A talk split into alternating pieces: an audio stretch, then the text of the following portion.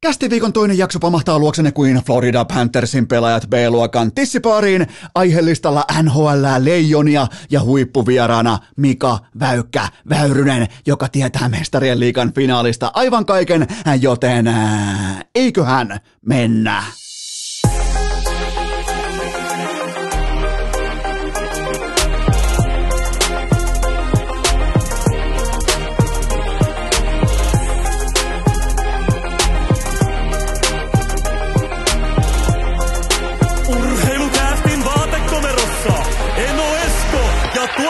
Kope. Tervetuloa te kaikki mitä rakkahimmat kummikuuntelijat. Jälleen kerran urheilukästin kyytiin on keskiviikko 25. päivä toukokuuta ja... Kesä 2022 on peruttu, sitä ei enää ole, unohdetaan kaikki nimittäin NBA, luokaton, NHL, ei mihinkään ja Eno Eskon ikioma rakas pihanurmikko fiasko. Ää, siinä on jääpolte. Tällä termi on mulle täysin uusi asia, eli jääpolte on syönyt meikäläisen sekä Tytskän että tuottaja Kopen nurmikon, ja se ei välttämättä tuottaja Kopelle ja Tytskälle ole niin tärkeä asia kuin mulle, eikä se mullekaan ole äh, niiltä osin niin tärkeää, että mulla on nyt oistossa joku kaunis nurmikko, mutta äh, ki- suuressa äh, pihanurmikko-kilpailussa Oskari Saarta vastaan tulee tällä hetkellä niin tuhtia ällää taulu, että mä en välttämättä tule toimeen itseni kanssa. Yritin jopa lähestyä suur ää, kompostiparonia sähköpostitse, että Oskari, voitko auttaa minua tämän pihaongelman kanssa, niin miettikää, ää, Oskari Saaren pihahoitoyhdistyksen sihteeri vastaa mulle, että ää, herra Saaren, ensimmäinen vapaa ää, ää, jääpolte analytiikka aika on lokakuun 22. päivä. Mä ajattelin, että ei, hyvät hyssykät sentään, että ei, ei mulla aikaa ottaa sinne, nimittäin siihen saakka, jos mä joudun vetämään siihen saakka silleen, että mulla ei ole nurmikkoa, niin silloin tohon päivämäärään merkittynä saakka, eli lokakuuhun saakka, on peruttu sekä Enoeskon piha, että NHL, että NPA, koska mistään näistä kolmesta ei näytä tulevan yhtään mitään. Puhutaan NHLstä ja siitä, miten Andrei Vasilievski pitää laittaa vankilaan. Tää ei käy. Tää, tää niinku, tämä ei käy, se kuuluu Keravan vankilaan, se ei kuulu jääkiekko kaukaloon. 49 torjunnan nollapeli nelosmatsi ja luudat esiin. Siis aivan pöyristyttävää käyttäytymistä tässä vaiheessa, viihdepitoista NHL playoff-sesonkia, laittaa luukut kiinni ja munat luukkuun, 49 torjuntaa, nolla peli ja Barkoville kumppaneille luudat esiin, eli strippiklubilla otteluun valmistautunut Florida Panthers oli todella, todella, siis todella hyvä, mutta jäi kauden ensimmäistä kertaa nollille. Miettikää mikä paikka jäädä nollille. Ja ironian täydentää vielä se, että voittomaaliksi jäi Sergei Bobrovskin omiin työnnetty kiekko, eli OTK, joka totta kai merkittiin Möhömaha Marunille, mutta tota, ja mä sanoisin siis rakkaudella, mä, mulla on myös vähän Möhömahaa, mä voin sanoa sen niin kuin Marunille, Marunille vähän niin kuin Fajapodi Fajapodille, että tota, meillä on tässä eturepussa vähän ylimääräistä, me koitetaan päässä, me tehdään, antakaa meille sauma, me koitetaan päässä siitä eroon, toinen yrittää päässä 13 minuuttia kerrallaan NHLn playoffeissa ja toinen kaksi tuntia kerrallaan ympäri maanteita, mutta tota, olihan tämä ironian täydentymä. Herran piaksut sentään, siis Sergei Bobrovski laittaa kiekon omi, eli Tampa viimeiset kuusi ottelua, se oikeastaan se syy, minkä takia NHL-kesä lähtee känseliin on se, että Tampa Bay Lightning, kaksinkertainen hallitseva Stanley Cup-voittaja, viimeiset kuusi matsia, eli kahdesti Torontoa ja neljä kertaa Floridaa vastaan, ei päästettyä, ei yhtäkään päästettyä maalia kolmansiin eriin. Eli mun laskujen mukaan tuossa on pelattu tässä tapauksessa kuusi kolmatta erää. Eli toisin sanoen yhdeksän kokonaista jääkiekkoottelua ja Andrei Vasilevski on laittanut kaikissa tapauksissa munat luukkuun. Eli kuusi matsia putkeen. Vastustaja on ollut siinä triangelikuristuksessa koko kolmannen erän ajan. Ja totta kai Toronton tiimoilta jouduttiin odottaa ratkaisua ihan jatkoaikaa myöten. Ei toki Game 7 eikä näin poispäin, mutta Vasilevski viimeiseen viiteen viiteen otatukseen, joista kaksi katkaisupelejä Tampalle, 0,8 GAA. Niin, sanokaa nyt jotain, auttakaa, auttakaa mua, kun mä en nyt tuu toimeen tämän asian kanssa, että yksi veskari tulee paikalle ja pilaa, koska mä en ihan hirveän korkeaa standardia asettanut näihin playereihin, mutta jos nyt nähtäisi vaikka offensiivista jääkiekkoa ja nähtäisi vaikka maaleja, nähtäisi joskus vaikka YV-maali, mikä on totta kai Floridalta aivan, ne kävi useimmin strippiklubilla, kun teki YV-maaleja näissä kyseisissä playoffeissa, joten tota, A- aivan siis jumalaton fiasko, aivan täys fiasko. Andrei Vasilieski vastaa yksin omaan siitä. Mä toivoin, mä tunsin lämpöä mun hyvinkin kolkossa sydämessä, jos on jääpoltetta samalla tavalla kuin meidän nurmikossa. Niin kun Vasilieskille alkoi Torontoa vastaan kiekko mennä, mä että tää on se kevät, nyt kaikki menee, ei mitään muuta kuin painetta maalille niin sitten se päätti, että ää, tota, otetaan, otetaan kumia kiinni ja katsotaan, että miten se Eno Esko rimpuilee taas siellä maaseudulla. Ja en mä pärjää, ei, ei mitään muuta kuin valkoinen lippu, niin kuin Ranskassa aikoina, ei muuta kuin valkoiset liput liehumaan, tästä ei yhtään mitään. Ja täytyy sanoa, että toi on kone, Tampa on kone, se siis murskaa ihan kaiken elävän tieltään ja on sitten tapa mikä tahansa. Pitääkö tehdä maalintekokilpailu, pitääkö laittaa munat luukkuun, pitääkö laittaa erikoistilanteet kuntoon, pitääkö vastata fysiikkaan, pitääkö vastata liikennopeuteen, pelinopeuteen, nopeuteen, pelitempoon, mihin tahansa, pitääkö pystyä mätsäämään vastustajan tähtipelaajien pelutukseen, tuokaa ihan mitä tahansa, niin toi joukkue John Cooperin johdolla keksii ihan kaikkiin diagnooseihin aina ja ikuisesti näemä täsmällisen reseptivaihtoehdon joka kerta, ja tuossa ei ole yhtään oman tutkimuksen tekijää, joka poikkeaa kaavasta, että hei mä oon sitä mieltä tästä, et sä ole mitään mieltä, erittäin hyvin valmennettu jääkiekkojoukko, jossa jokainen tietää, varsinkin Braden Pointin poissa ollessa, jokainen tietää oman roolinsa ja on tylyä kylpyä tarjolla, siis suorastaan jopa karttu kylpyä tarjolla kaikille muille joukkueille tällä hetkellä viimeiseen kuuteen otteluun Tampa Bay Lightningin, eikä se ole sattuma, että toi porukka voittaa mestaruuksia, mutta vaikka kaikki onkin peruttu, niin toripaidat ja grillikamat hikipanta.fi, menkää tilaamaan, kaikille lähtee mukaan erittäin himoittu, haluttu, jopa niin kuin eroottinen tölkkikuuleri, koska te katsotte tällä hetkellä säätiedot, että nyt tulee pari päivää vähän ehkä sellaista niin kuin epägrillauskeliä, toki aina voi grillata, mutta sen jälkeen alkaa ihan putipuhdas kesä, joten sä tarvit tölkkikuulerin, käykää tilaamassa hikipanta.fi, tänään myös mahtava vieras Mika Väykkä Väyrynen, 50 minuuttia jalkapallo jalkapallosta, ehkä myös Virkkusesta. Yksi mun suosikkivieraista varmaan tähän kevääseen, siis loistava, loistava vierailu. Toki mitään vähempää ei odotettukaan, mutta aloitetaan kuitenkin äh, oikeasti, äh, niin kuin oikeastaan jakso sillä, että äh, mun pitää olla rehellinen.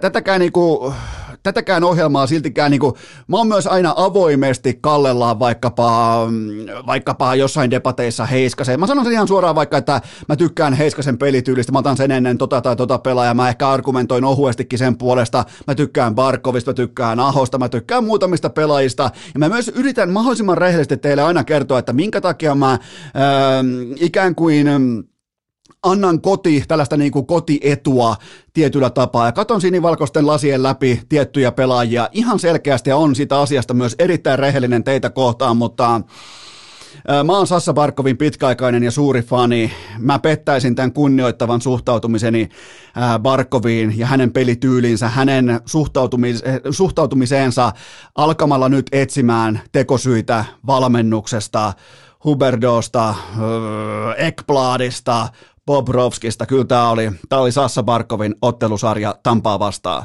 Tämä oli Sassa Barkovin tappio. Tämä, tämä se, on, se on ykkössentteri, se kantaa koko firmaa reppuselässään sekä hyvässä että pahassa. Ja tämä oli Sassa Barkovin ottelusarja 0 plus 1. Ei selityksiä, ei minkäännäköisiä selityksiä. Neljän peli 0 plus 1 ja vieraissa miinus 5 vielä tuohon loppuun ja sviippitauluun. Ei, ei minkäännäköistä seliteltävää, ei kellään vähiten Barkovilla. Ja mä en nyt ikinä voisi kuvitellakaan, että Barkov voisi se, joka alkaa äh, pohtimaan, että okei, tuossa kohdin ehkä menetettiin kolikon heitto tai vastaavaa. Tämä oli Barkovin ottelusarja. Mun mielestä Barkov on ensimmäinen pelaaja, pelaaja, joka nostetaan tikun nokka ja sen jälkeen katsotaan, että mitä jää jäljelle. Niin toimii amerikkalainen urheilu. Niin ei välttämättä toimi vaikkapa leijonat, niin ei välttämättä toimi vaikkapa mm, SM Liiga tai eurooppalainen urheilu. Niin toimii amerikkalainen urheilu. Katso siitä pyramidin kärjestä se johtava pelaaja, onko se astunut esiin vai ei kyseisessä ottelusarjassa. Jos ottelusarja on hävitty ja johtava pelaaja ei ole astunut esiin, niin ei me tarvita mitään mm, ydinfyysikkoa paikalle kertomaan, että mikä meni vihkoon. Se meni vihkoon, että johtava pelaaja ei tehnyt omaa työtään, mistä hänelle maksetaan, joten Tampan, mietitään vielä näinpä, että Tampa Bay Lightningin mun papereissa pelillinen MVP, Braden Point, kokonaan ulkona ottelusarjasta. Barkovilla on käytännössä vastassa ei Jake Paul, ei Logan Paul, vaan siellä on jumalauta Nick Paul, ja Barkov ei pysty luomaan riittävästi etua suhteessa ää, Kutseroviin, suhteessa Vasilievskiin, suhteessa Hedmaniin. Ja se on siinä. Sarja ratkee siihen tasaisia pelejä, yllättävänkin tasaisia pelejä siihen nähden, varsinkin 5-5 jääkeikossa, kun puhutaan sweepistä. Sweep on todella tyly ja kylmä sana. Mun mielestä Barkovin pitää muistaa, miltä tuntuu tulla sweepatuksi vähän niin kuin aikoinaan. Okei, mä en halua verrata mihinkään, mutta ihan eturivinkin kaikkien aikojen suurimpia urheilijoita on sviipattu tylysti sivuun, nuorta Michael Jordania ja näin poispäin, niin, niin tota, ja se sviippi kantaa sielussa aika pitkälle, mikäli sen asian käsittelee oikein, mutta ää, tosiaan Braden Point ulkona ja Barkov ei tämän suurempaa etua pysty luomaan, ja, ja siitä on kyse. Samaan aikaan Kutserov, Hedman, muutama muu, totta kai Vasilevski ihan itsestään selvästi, mutta muutama muu pystyi, äh, Stamkos pystyi luomaan riittävästi etua, mikä ratkaisi sen, että tästä tuli peräti sviippi. Vaikka siis edelleen tasaisia pelejä. Äh, viime neljäs matsi Floridalle strippiklubin jälkeen jopa niin kuin ihan ylikävely, mutta ei vaan tippi ei kantanut tässä. Tippi yksinkertaisesti nolla taulu ja se on siinä. Ei, ei ykköstäkään, yhtäkään dollaria taulu toisin kuin strippiklubilla, johon ilmeisesti vaikka Jonathan Huberdeau ainoat näytöt tänä keväänä strippiklubilla. Joten tota, ei selityksiä. Tämä oli, ja mä kevennän yhdestä kohdasta, mä leikkaan Barkovin taakkaa. Vaikka mä osoitan ensimmäisenä tähän fiaskoon, mä osoitan Alexander Barkovia, koska mä, mun pitää olla Barkovia kohtaan rehellinen. Mun mielestä suomalaisen jääkiekko-kuluttajan, fanin, asiantuntijan, selostajan, kaikkien pitää pystyä loppuviimein olemaan Barkovia kohtaan rehellinen, koska hän on äärirehellinen itseään kohtaan aina ja itsensä suurin kriitikko. Yhdestä kohdasta mä kevennän Barkovin veneen ja hartioiden taakkaa, ja se on se, että Andrew Brunet, mä, mä, en, mä en voi ymmärtää sitä, että kun puhutaan YV jääkiekosta, YV-pelaamisesta, niin miten kukaan voi keksiä kesken vaikkapa playoffien, totta kai tätä on ollut ennenkin, mutta miten kukaan voi yhtäkkiä keksiä, että hei toi viiden hyökkäjän YV on tolla tavalla hyvä, että heitetään toi meidän paras maalieduspelaaja, toi tärkein ykkösalueen viimeistä, laitetaan se viivaa. Milloin se on viimeksi luistellut takaperin? Ai, ai tapparan pei, laitetaan se viivaa. Joten ei näin voi tapahtua, ei tolla tasolla. Muutenkin Andrew Brunetille päävalmentajalle Mä, mä, annan, mä annan siitä täydellisen niin kuin epäonnistuneen suorituksen, suoritukseen oikeuttavan todistuksen kouraa tästä kevätjuhlasta. Ää, nimenomaan siltä osin, että se painoi paniikkinappulaa välittömästi. Eka matsi turpaa Washingtonin vastaan ja heti alkoi ketjuruletti, alkoi rumpa, alkoi viiden hyökkään YV, kaikki tämä Barkov viivassa. Sitten taas vaihdetaan, siellä on Ekblad ja Ekblad tulee pointille. Sen jälkeen ihan siis täyttä sirkusta. Sen mä annan Barkoville, mutta kuitenkin kyseessä on pelaajien, ei ikinä valmentajien laji. Ja ykköspelaajan, ykköstähden, kärkisonnin pitää olla ihan oikeasti sonni. Se ei voi olla Karitsa, Barkov, tässä ottelusarjassa oli valitettavasti Karitsa. Itse asiassa Barkovista tulee mieleen kuka tahansa NBAn itäisen konferenssin tähtipelaajista LeBron Jamesin prima vuosina. Tampa, Bay Lightning on yhtä kuin LeBron James idässä. Siihen tullaan aina rintakaarella ja paljon toivoa mielessä. Mullakin oli Florida, Florida jatkamaan seitsemässä ottelussa, niin se on kylmä koulu. Ne, se detaljitason jääkiekko, kaikki se, mitä Tampa pystyy esittämään, niin se on todella tylyä.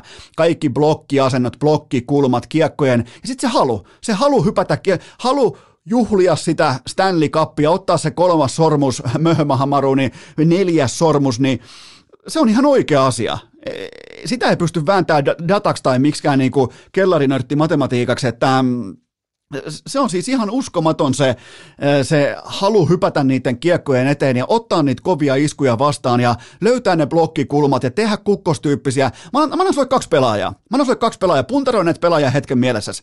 Me tietää nämä molemmat kyseiset yksilöt, ne on erittäin tuttuja meille. Lasse Kukkonen ja Juha-Matti Aaltonen. Kummalla on parempi laukaus? Aaltonen. Kumpi on parempi luistelee? Aaltonen. Kummalla on parempi syöttövalikoima? Aaltonen. Kumpi on hyökkäyssuuntaan vaarallisempi? Aaltonen. Mutta kumpi hyppää sen ratkaisevan kiekon eteen? Kojonekset edellä, öö, nimenomaan oikealle laukauskulmalle, laukauslinjalle. Kumpi tekee sen kerran kerrasta oikein? Se on vain Kukkonen, ei koskaan Aaltonen. Ja Kukkosia pelas helvetin monta kappaletta Tampa Bay Lightningissa, kun taas Florida valitettavasti aaltosia täynnä, ei haluttu eikä osattu Kenties jopa osataan, mutta ainakaan ei haluttu. Parhaimmillaan oltiin strippiklubilla kolmen aikaa yöllä ja on muuten sysipaska strippiklubi kaupunki Tampa Bay. Ne on ne klubit siinä, on muuten käynyt. Ne on siitä aika kauniistakin keskustasta. Se taitaa olla taksilta 25 minuuttia. Sitä isoa tietä, se on sellainen neon väri, tauluilla höystetty. Ihan tuli joku 80-luvun elokuva mieleen, missä, missä puhutaan tuhmia jossain klubilla, missä paikallinen ehkä seriffi juo viskiä, vielä se on alkoholisoituna ja sen jälkeen se lähtee kostamaan kaikille, niin se on sellainen strippiklubi. Ja, ja raporttien mukaan ne meni nimenomaan sellaiseen, joten sekin kertoo niin kuin standardi ei ollut kohillaan. E, e, e, ette te mene sinne tossa kaupungissa. Toi ei ole se kaupunki, kun mennään strippiklubille. Te olette, te olette kotoisin Miamista ei teidän tarvitse Tampaa lähteä. Sama kuin sä asuisit vaikka Eirassa Helsingissä, sulla on siellä, sulla on siellä vaikka 124 tai oma parveke, niin päätät, että lähempä lomalle Kouvolaan. Joten tota, se on Parkkovin tiimolta kylmä tosiasia, että hyvin pelaaminen tai oman ruudun hoitaminen ei riitä. Mulle se ei riitä ainakaan ja mä toivon, että se ei riitä sullekaan, koska jos sulle riittää vain oman ruudun hoitaminen, niin työelämä arkielämä lyö sua kovaa kasvoille joskus tulevaisuudessa.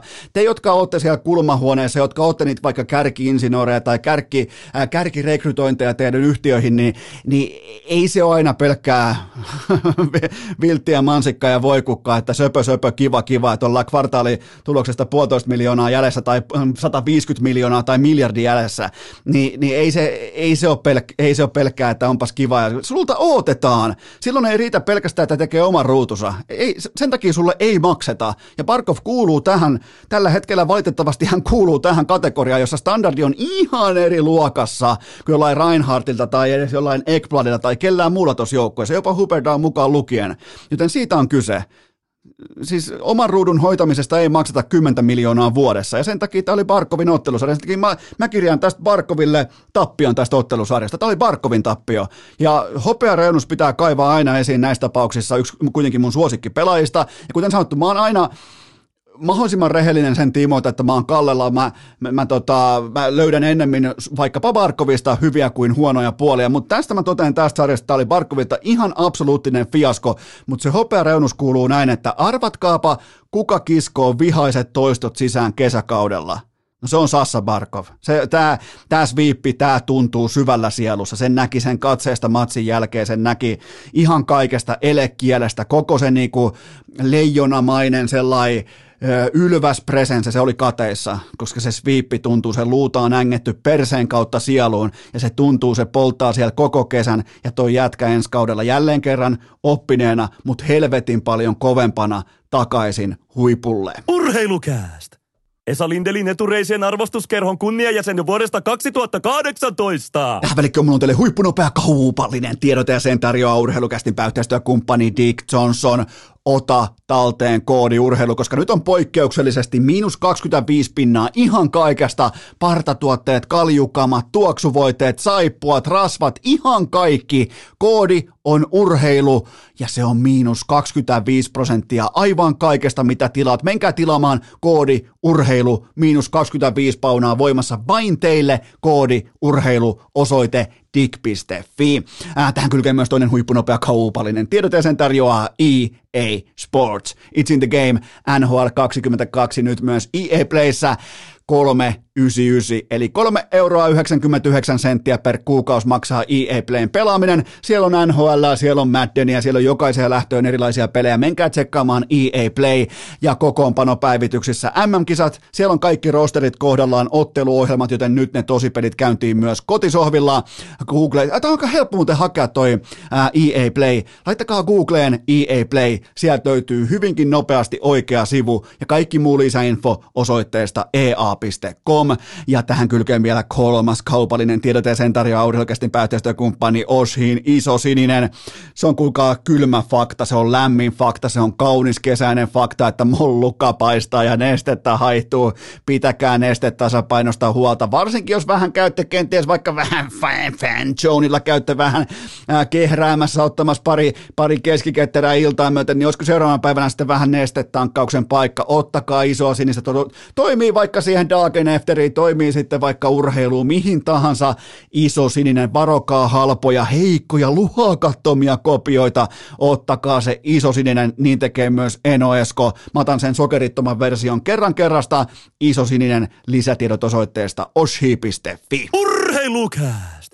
Täällä ei nostella divisioona viirejä kattoon. Nyt on kulko Aino Eskola vasemmassa pohkeessa, ei missään nimessä oikeassa, vaan vasemmassa pohkeessa sen sorttinen tunne, että osa teistä ei muista sitä hetkeä, kun nuori, piskuinen, afrotukkainen Kobe Bryant hyppäsi suoraan lukiosta NBAhan, niin silloinhan asetettiin standardi. Erittäin korkealaatuinen standardi, ja se oli yhtä kuin Michael Jordan pelityyli, kävelytyyli, purkan syömistyyli, pukeutumistyyli, ihan kaikki suoraa kopiota Michael Jordanista, joka siinä vaiheessa ei ollut ihan vielä kuusinkertainen mestari, mutta oli kuitenkin matkalla sekä kuusinkertaiseksi mestariksi että kuusinkertaiseksi NBAn finaalien MVPksi. Ja ihan vakavissaan media, asiantuntijat, analyytikot sekä totta kai myös fanit laitto Kobe Bryantille standardi, joka on yhtä kuin seuraava Michael Jordan. Muistakaa tämä kyseinen asia, kun mietitte sitä, että minkä takia Conor McDavidiltä vaaditaan aivan jotain erityistä. Ei siis,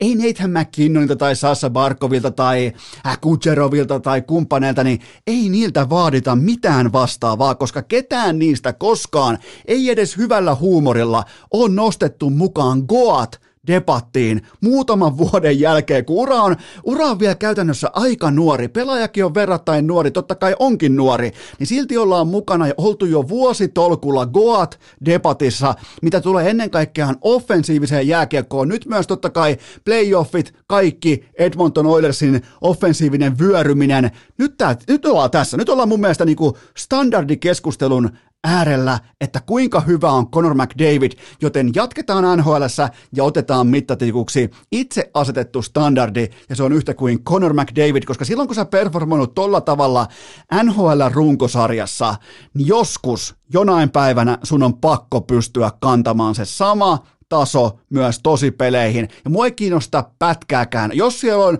siellä on piikkimattoa edessä, siellä on paha, paha, tyhmä tuomari ja, ja tuhma, tuhma pää, vastustajan päävalmentaja, joka heittää sulle trappia, heittää henkilökohtaista varjostusta, heittää sinne puolustavaa sentteriä, mitä tahansa, niin mikään näistä argumenteista ei kanna silloin, kun sä oot se seuraava äh, Wayne Gretzky tai Sidney Crosby tai kuka tahansa muu aikamme suurista. Mikään ei estä sitä nousua, ja se on se standardi, miten mä oon suhtautunut Conor McDavidiin koko tämän ajan, kun hän on dominoidut äh, NHLn runkosarjoa aivan pystyisin. On hyvin paljon samaa kuin Äh, Kobe Bryantin saapumisessa, toki Koben, äh, Koben saapuminen NBA oli paljon ontuvampaa kuin McDavidin NHL, toki johtuu siitä, että NBA on paljon, miten voi sanoa, se on globaali laji. NHL on taas sitten, kaikki tietää, se on jääkiekkoa. Ja, ja siihen pitää mun mielestä pystyä suhtautumaan tietyllä huumorilla silloin, kun puhutaan globaalista urheilusta, mutta se on hyvin paljon samaa tässä standardin asettamisessa kuin Kobe Bryantissa. Totta kai mun, siis se on mun mielestä ihan oikeutettua, että McDavidista pitää pystyä puhumaan kuin seuraavana Sidney Crosbyna vähintään, koska siellä on se kaikki talentti. Sanoisin jopa ihan suoralta kädeltä, että ylivertaisesti kaikkien aikojen lahjakkain pelaaja jääkiekossa pystyy tuottamaan liikennopeutta, sivuttaisliikennopeutta, kiekkokontrollia niissä vauhdeissa, missä kukaan ei pysy mukana. Ei siis absoluuttisesti ei kukaan, joten nyt se on sitä. Nyt tämä suorittaminen, sanotaanko tuosta Los Angeles Kings-sarjan kuudennesta ottelusta eteenpäin. Pien monttu tuli totta kai Gälkäri-sarjan avausottelussa, mutta unohdetaan, mä, mä, oon nyt, mä oon nyt 97 fanipoikien puolella. Nyt me unohdetaan se, mitä tapahtui välittömästi tuohon sarjan alkuun, ja äh, sieltä kutosmatsista Kingsia vastaan tähän pisteeseen saakka, niin nyt se on sitä, mitä kaikki te 97 fanipojat te olette runkosarjojen osalta hehkuttaneet vuositolkulla. Tämä on nyt sitä. Avausmatsi äh, Galgary Frautsia vastaan, ei Flamesia vaan Frautsia vastaan, oli vaatimaton, mutta sitten... Ähm, sitten sit se tavallaan niin kuin McDavid on ollut, kun se nuori Michael Jordan, kun vastaan tulee Boston Celticsia ja Detroitin pahoja poikia. Ei tekosyitä, niistä on mentävä yli jossain vaiheessa. Totta kai McDavid on kaatunut niihin samalla tavalla kuin aikoinaan kaatu Kobe Bryant tai kaatu Michael Jordan, mutta nyt, nyt niistä tullaan läpi. Ka- aikoinaan kaatu Sidney Crosby. Okei, Crosby meni aika nopeastikin ihan huipulle asti, mutta, mutta tätä se on. Tätä se kasvu on, ja tämä on se standardi. Kaikki nämä Evander Kanein hattutemput ja trash talkit ja narratiivit ja Drysaitelin tehoillat, ne on pelkkää kosmetiikkaa. Ne on kiva juttu, ne on tärkeä juttu, mä en halua väheksyä niitä, mutta silloin kun siinä joukkueessa on jotakin erityisen poikkeuksellista, suurin piirtein niin kuin kerran sukupolvessa tyyppinen pelaaja, niin nämä kaikki on ihan pelkkää kosmetiikkaa siinä ympärillä. Se on vain ja ainoastaan Conor McDavid tai Boost toi joukkue. Se pitää ymmärtää. Ja sen takia mä asetan standardin ihan eri tavalla, kun mä puhun jostain McKinnonista tai kumppaneista. Siitä on kyse, kun mä kritisoin Conor McDavidia, joten kaikki perustuu siihen Oilersin voittamisessa, onko McDavid maailman paras vai ei, ja nyt hän on ollut sitä kirkkaasti sieltä kutosmatsista eteenpäin Los Angeles Kingsia vastaan, ja se on tärkeää muistaa, että että hän on ainoa yksilö, sen mä vielä käyn läpi, että hän on ainoa yksilö NHL, jonka rima on näissä lukemissa. NPS löytyy muutama, toki näistä uusista tähdistä ei välttämättä yhtäkään. NFLstä Patrick Mahomes edelleen standardikärki, sen jälkeen aletaan pohtimaan vasta muita, joten Siinä se on. Ei siis, McDavid on ainoa, joka yltää koa debattia ja sen takia me otetaan ihan vakavissamme häneltä jatkuvasti näitä iltoja. Enkä puhu neljän pisteen illoista tai vaikka, että kolme paunaa, vaan sitä, että siinä on ihan oikeasti tiikerin silmään. Se sanoo kaikille, kun se tuijottaa omia joukkuetovereita ja katsoo niitä, että nyt muuten mennään päädystä läpi. Niin kuin se teki Kingsia vastaan Game 7 kotona. Ensin asettaa nuotin taklaamalla, sen jälkeen kiekon riistoilla, sen jälkeen momentumin käännöllä. Okei, vaikea ilta noin, niin kuin sanotaan quickie vastaan muuten, mutta todella vakuuttava esitys. Ja tätä mä oon pyytänyt. Tätä mä oon, en mä ihan, en mä kuitenkaan mitään ihan mahdotonta ole pyytänyt, koska minä ja sinä me tietää, kuinka hyvä toi pelaaja on.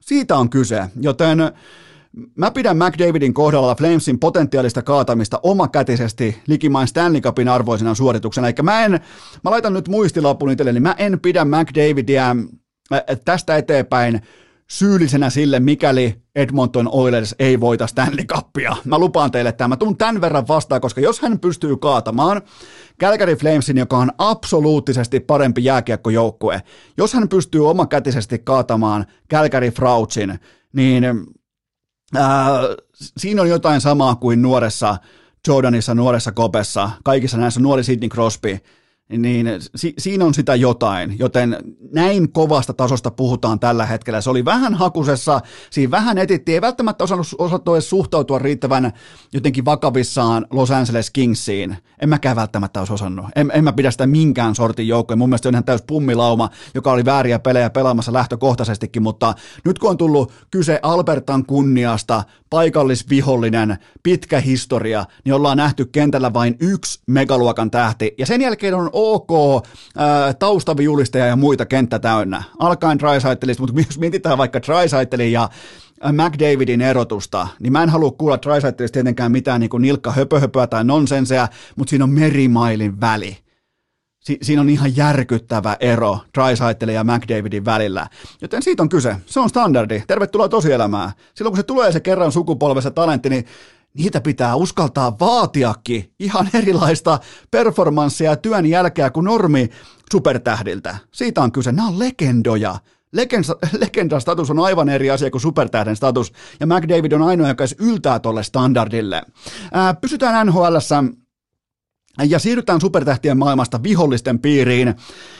Nasem Kadri nauttii tällä hetkellä jääkiekosta, koska se mahdollistaa roolin, joka te, jossa hän ikään kuin tuntee selvästi elävänsä, ja se on se villainin rooli, se on se vihollisen rooli, se on se, kun sä meet sinne vastustajan, vastustajan latoon, sä meet sinne tupaan, meet sinne karsinansa, oikein aistit sen, kuinka koko tämä halli on mua vastaan, ei mun joukkuetta, vaan mua, ja toi jätkä pystyy tällä hetkellä kasaamaan oman päänsä sen viitekehyksen ympärille, että hän pystyy ammentamaan sen ylimääräisen playoff-energia, joka on aina hänen urallaan läikkynyt yli. Hän pystyy sen konseptoimaan koko paketin tähän villainin rooliin ja mä nostan sille hattua, koska tämä on se kohta, tämä on se tilanne, missä hyvästä laatu sentteristä, hyvästä laatu hyökkäästä tulee kullan arvoinen yksilö, kun hän pystyy miten se, hän pystyy imaisemaan ja antautumaan sille villainin roolille ja ottamaan siitä kaiken irti ja kantamaan sen koko roolin siitä alku, silloin kun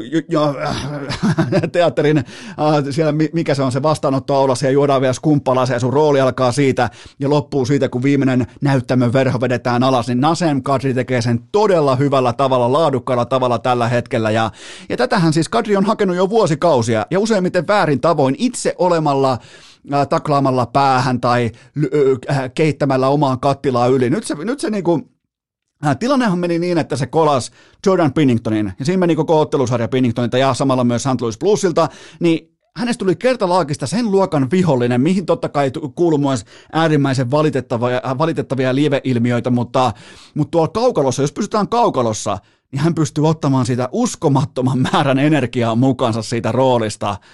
Kadrin jättimäinen nelospeli, 15 minuutin peliajassa hattutemppu, syöttöpauna plus neljä ja käytännössä ilman minkäännäköistä YV-aikaa. Joten siis ihan siis niinku sen luokan fuck you tour menossa suhteessa St. Louis Bluesin kotiyleisö, että ei ole vähän aikaa nhl nähty. Ja Kadrihan asuu Bluesin pelaajien pääkopassa ilmaiseksi, eikä edes harkitse maksavansa yhtiövastiketta. Miksi? No koska ei tarvi. Ja, ja, ja tämä sopii nimenomaan Kadrille, että se itse määrittelee narratiivin kulun ja laittaa sitten vielä ää, tulostaulun rullaamaan itse kentällä. Se, sä voit puhua trashia, sä voit puhua roskaa, sä voit olla kulttipelaaja, hauska pelaaja, sä voit olla ää, ihon alle pyrkivä pelaaja, mutta sun pitää tuottaa tulosta ja sen Kadri tällä hetkellä hallitsee. Ja, ja muistakaa, mutta muistakaa tämä, tämä on epähopeareunus, on jopa niin kuin pronssireunus. Historia on valitettavasti osoittanut, että tämä ei jatku kaidalla polulla päätyä myöten tämä Kadrin teutarointi. Et, et, tällä hetkellä vaikuttaa siltä, että hän pystyy operoimaan nimenomaan tässä villainin roolissa erittäin laadukkaasti ja ammentaa sieltä sen äh, ylimääräisen euforian, mutta heti kun se hyppää tuosta roolista ulos, mä oon ihan varma, että se tekee jotain todella typerää idioottimaista ja se maksaa Coloradolle ihan helvetisti. Mä oon siitä aivan varma, mutta just nyt tässä viitekehyksessä hän operoi joukkueensa kannalta todella, todella älykkäällä ja tehokkaalla tavalla. Äh, Coloradosta äh, vielä yksi noteraus. Rane sai kiekon maaliin. Upea jo. Miettikää rystylle ja puikot näkymättömälle maalivahille. Oikein vielä rystylle kään siitä ja sit laittaa rystykopautusharhautuksen laittaa kiekon tyhjiin. Pilas kyllä hienon tilastorivi, oli 0 plus 9 ennen sitä. Sitten meni tekee typerän turhan maalin. Otti, otti muuten Arsi otti paikkaa myös, Arturi Lehkonen otti paikkaa myös Ranen, Ranen tontilta ykkösvitjasta, että herääkö jopa debatti, että kumpi nousee harteille, pitkä kuuma kesä, kipaleen aikana Ruisokissa ensi kesänä, että kumpi niin kuin ottaa sen roolin, kumpi on kantaja, kumpi on kannettava, mä en kysy, kansa kysyy, mutta Rane sai kiekon maaliin, kaikki on täten hyvin. Ää, pikainen heittolaukaus NHLstä, jättäkää tämä pohdintaa. Ja tämä on sellainen, niin kuin ei välttämättä liity mitenkään näihin playereihin. Tavallaan liittyy, mutta sitten taas tämä kyseinen organisaatio on jo pudonnut, mutta ikäloppu ja epärelevantti ex-tähtipakki Mark Giordano sai Torontolta jatkosopimustarjouksen. Se on hieno juttu, annetaan pienet annetaan pienet sille, että tulee jatkosopimustarjous. Sen vuotuinen cap-hitti on yksi miljoonaa dollaria. Se, se on aika pieni sopimus, mutta miettikää, 38-vuotias multimiljonääri, eh, ex-Norris-voittaja, neuvotteli sen itse alaspäin 800 000 dollariin saakka.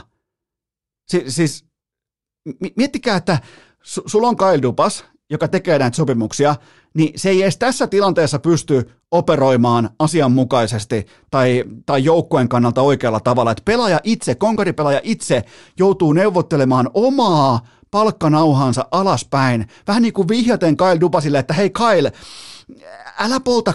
Kyle on, ihan, Kyle on se poika, joka lähtee kesäleirille. Se on neljän päivän kesäleiri. Se saa vanhemmilta mukaan 20 euroa. Se soittaa ekana iltana, että kaikki meni, kaikki meni. No mitäs teet? Ostin neljä viien euron pussia karkkia. Kaikki meni. Se on just se kaveri, se on just se kundi, joka soittaa sieltä kesäleirit, että ekana iltana lähettäkää rahaa. Ja nyt kun ei voi lähettää rahaa, toi on salarikäppi, tämä on sellainen kesäleiri, että tässä on, tässä on käpätty se rahapussin sisältö, millä mennään sinne leirille. Sinne ei voi lähettää enempää kuin se 20 euroa, joten ja tähän, nimenomaan tähän tullaan. Eli siis mä, mä haluan tulla siihen lopputulokseen, että Kyle Dupas itse asiassa öö, hänen on pakko olla kaikkien muiden seurojen lähettämä kätyri. Ja tavallaan niin kuin Kaiser Sose, joka linkuttaa viimeisessä kohtauksessa pois vaan tuolta.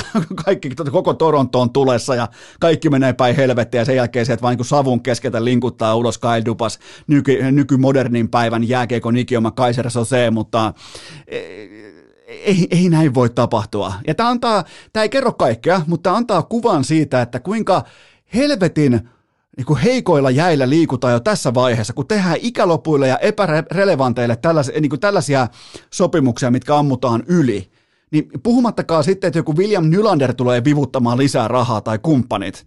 Joten siitä on kyse, kun tehdään, tämä on, tämä on kovan käpin urheilua. Ja Torontolla, kuten sanottu, niillä on parhaimmillaan koko salarikäppi kentällä samaan aikaan, kun on tämä iso viisikko samaan aikaan kentällä. Niin ja, ja siitä vastaa Kyle Dubas, joten unohdetaan kuitenkin Toronto, mennään eteenpäin, nimittäin leijonat, kyllä vai leijonat. Ja öö, mä kävin itseni kanssa tiukan sisältöpainin tässä tiistain aikana, mä pohdin, että minkä takia mä odottaisin, minkä takia mä oottaisin leijonat vastaan tsekki tiistai-illan ottelun päättymiseen saakka ja sitten nauhoittaisin täällä Herran Jumala tuottaja Kopet ja Tytskät, se, todennäköisesti pikku Taavettikin tuolla vatsassa varmaan saisi jonkinnäköisen kohtauksen, kun mä kaisin täällä pauhaamaan ja huutamaan keskellä yötä. Mä aloin pohtimaan, että minkä takia mä haluan tietää erikseen leijonien puolivälierä vastustajan.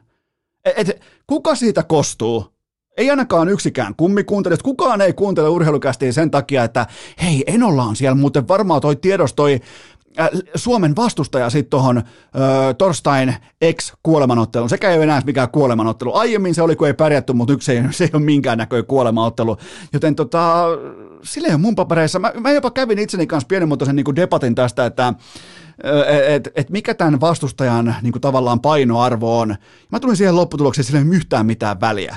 Tämä on ensimmäinen kerta laatua nimittäin MM-jäillä, kun Suomi on absoluuttisesti kaikkia vastaan kirkas ennakkosuosikki. Tulee sieltä sitten vaikka Kanadaa, Sveitsiä, Saksaa, Slovakiaa, mitä tahansa.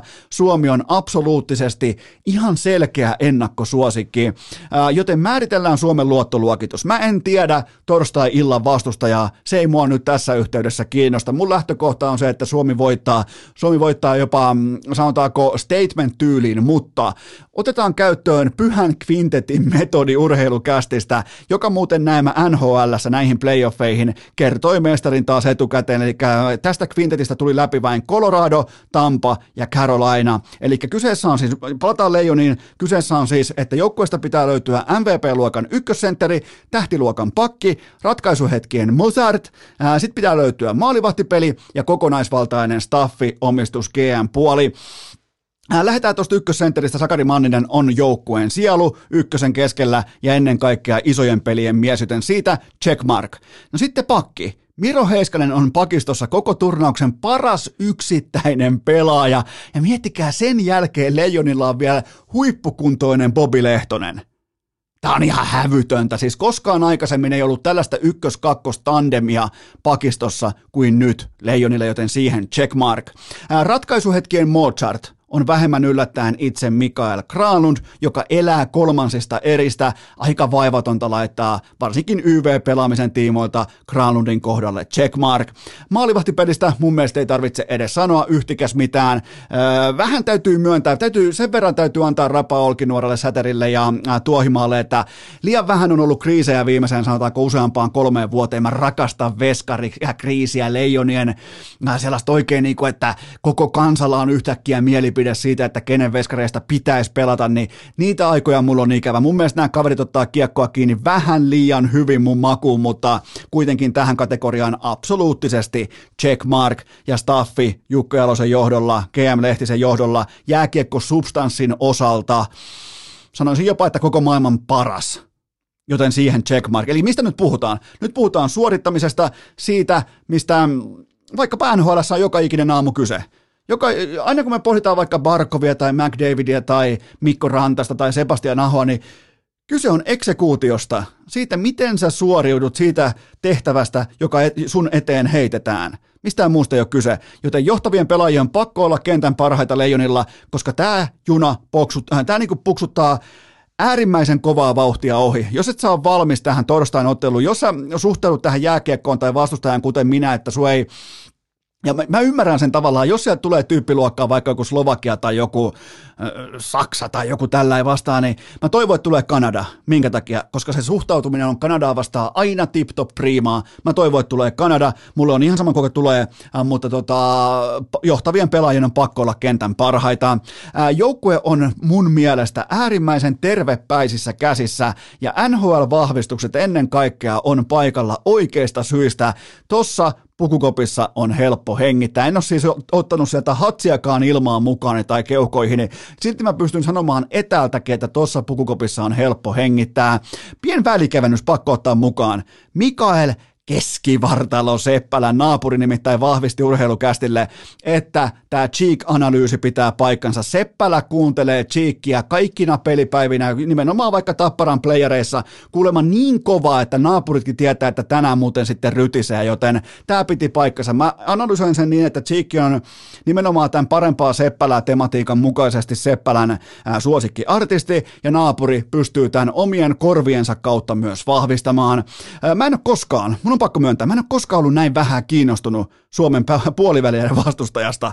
Joskus aikoinaan se oli suorastaan pyhä asia, että kuka sieltä tulee, tuleeko sieltä Ruotsi, tuleeko sieltä, äh, tuleeko sieltä Venäjä, tuleeko sieltä, oi ei kai tuu Kanada. Nyt mä toivon, että tulisi Kanada. Tulispa, nyt mä, kohta alkaa siis Suomen ja Tsekin peli, mä toivon, että tulisi Kanada ehdottomasti, että tulisi, tulisi nyt meille Kanada vastaan, se olisi niin nättiä, mutta tota, mut, mä pidän Suomea siis – aivan selkeänä ennakkosuosikkina tähän kolmen pelin putkeen, joka alkaa nyt torstaina, sen jälkeen välierä lauantaina, se on muuten mukavasti äh, iltapäiväottelu ja sitten sunnuntai-iltana pitkän levon jälkeen M-finaali. Mä oon todella, todella luottavainen Leijonien pyhän kvintetin osalta sekä kokonaisvaltaisesti tuon joukkueen osalta. Siis hyvin harvoin on lähtenyt, en voi sanoa niin kuin rotsi auki, mutta tiettyä niin kuin itseluottamusta täynnä, että tuokaa ketä tahansa, tämä Jukka Jalosen porukka, tämä menee päätyyn saakka.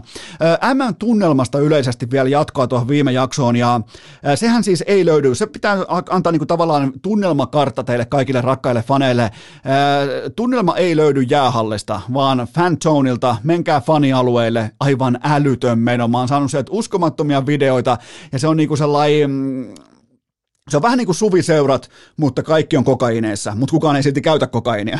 Eli tota, ihan älytön meininki. Siis letka, jenkkaa, kärryn pyörää, joka lähtö. Menkää, jos tykkäätte tunnelmasta, tykkäätte. Ja sen verran voin paljastaa tuolta maailmaltakin, että eihän jossain vaikka futiksen MM-kisoissa tai EM-kisoissa, niin eihän se siellä areenalla se tunnelma läheskään aina parhaimmillaan. Se on siellä fanialueella ja siellä, missä olut virtaa ja siellä, missä aurinko paistaa ja siellä, missä tunnelma niin pääsee kuplimaan oikein kunnolla, niin menkää tsekkaamaan, koska jos te niin kuin se tilanne nyt on mikä on. Eli fanit on hinnoiteltu hallista ulos ja sen mukaan jatketaan, joten sitä tunnelmaa löytyy äh, fanialueelta. Äh, mun on pakko myös nostaa tikun nokkaa Rasmus Dalinin rullaluistimet teräsuojina kun puhuttiin tuossa aiemmin jo Conor McDavidin standardista, niin vastaavasti mun standardi Dalinin tiimoilta, härkä Dalinin tiimoilta ei ole järin korkealla. Ja jotenkin toi löysä säkki, sellaista ripulipaskaa pystyy valumaan aina sen matalimmankin riman ali. Mä en voi käsittää, miten tämä nykypäivän Houdini tämän tekee, mutta joka ikinen kerta tämä toteutuu, joten sanokaa nyt joku jotain. Osaako joku ruotsia? Menkää kertomaan Rasmukselle, että tämä ei käy. Rasse, ei se voi olla Rasse, koska se on meidän ristolainen.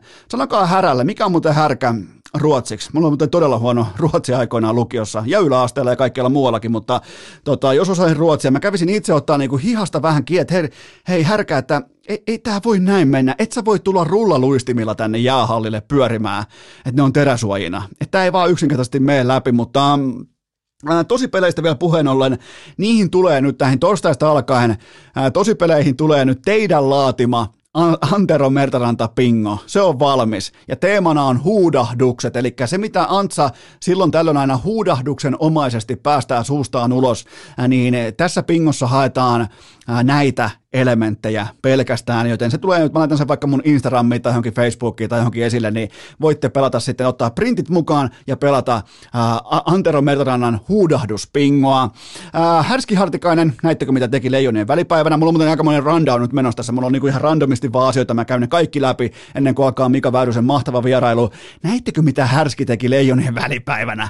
Ensin perheen kanssa Särkänniemeen ja sitten metri hauki jahtiin perholla, pommi varma ratkaisu ottelupelaaja torstai, sunnuntai akselilla, siis omalla pikkukumiveneellä ei mitään muuta kuin jätti perhoa liikenteeseen ja metrihauki iskee, niin kun härski saadaan tollaiseen moodiin viikon alusta, niin se on sitten pelkkää sonnikarsinaa loppuviikosta.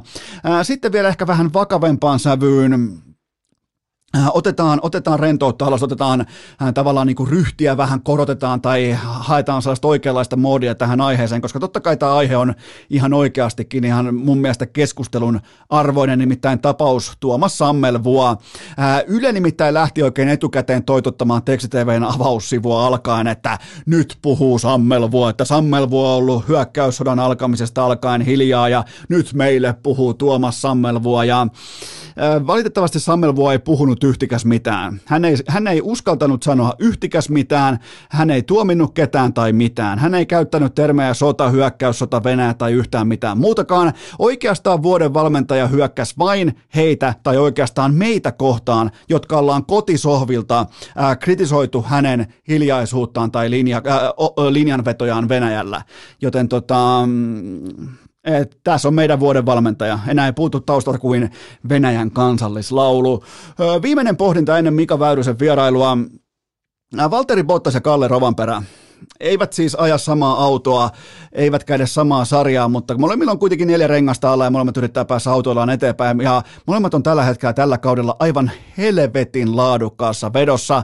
Huomaatteko Rovan perässä muutoksen? Totta kai nuori kaveri, tapahtuu kehitystä sekä ratissa että myös sen ulkopuolella. Mikrofoni ei välttämättä jännitä ja koko ajan on niin kuin tietty supertähteys alkaa olemaan enemmän ja enemmän arkea, mutta huomaatteko Rovan perässä muutoksen? Tämä nimittäin ei voi olla sattumaa, että Valtteri Bottas on täysin avoimesti kertonut siitä, että miten hän uskaltaa vihdoin tuoda omaa aitoa persoonansa enemmän esille vaikka somessa, mediassa, missä tahansa haastatteluissa, vierailuissa, öö, varikolla, missä tahansa yhteydessä.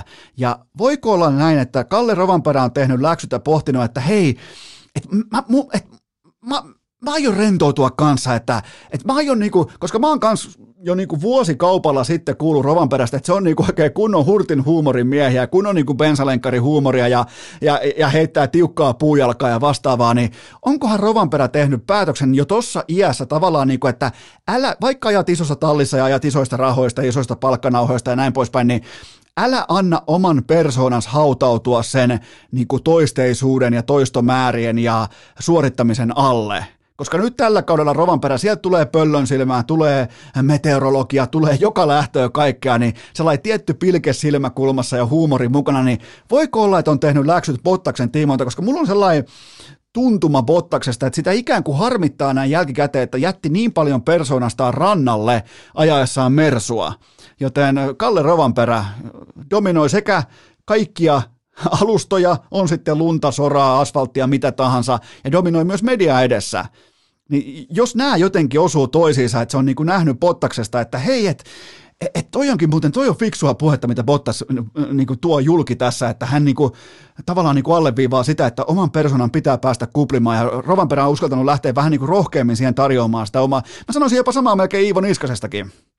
En, enkä siis puhu nyt Ponsen jumalattomasta raviliivestä tai anorakista, vaan niin kuin, mä sanoisin samaa jopa Iivo Niskasestakin, että niin kuin tietty sellainen rentous ja sellainen niin kuin, oman persoonan mukaan tuominen, koska Iivostakin mä kuulin jo silloin varmaan kymmenen vuotta sitten, että se on, istuu aina bussin takapenkillä tai huoltoauton takapenkillä, silloin parhaat jutut ja se äh, puhuttelee itseään messiaana ja heittää kaikkia, suolaa kaikkia koko ajan ja, ja vittuilee perään ja niin kuin välittää. Nimenomaan se on niin kuin savolaista välit, välittämistä, se armoton vittuilu, joten tota, niin Iivossakin näkyy samaa, joten tota, että tässä on näiden kahden niin kuin kuljettajatähden tiimoilta tällainen mielenkiintoinen niin kuin jatkumo, ikään kuin mitä Bottas ensin, sitä Rovanperä perässä ja molemmat fantastisin tuloksin. Ja ihan viimeinen pohdinta, Topi Raitanen tänään keskiviikkona Lahessa, ai että, enes, kolmen tonnin esteet, lähdetään siitä, että se on kolmen tonnin esteet ja Eno Esko katsomossa, pitää oikein ostaa liput ja mennä paikan päälle, jos ei ole sadetta tai tylsä keli tai huono keli tai negatiivinen keli tai mikään paikka ei kiristä, niin lupaan olla katsomossa, kun Topi Raitanen avaa kotimaisen kauden. Jos se on avannut jo kotimaisen kauden ennen tätä, niin, niin sitten ei tietenkään kotimaisen kauden avaus, mutta tota, kyllä mä, mulla on todella kovat odotukset Topi Raitasen kesä, ihan siis niin kuin mammuttiluokan odotukset.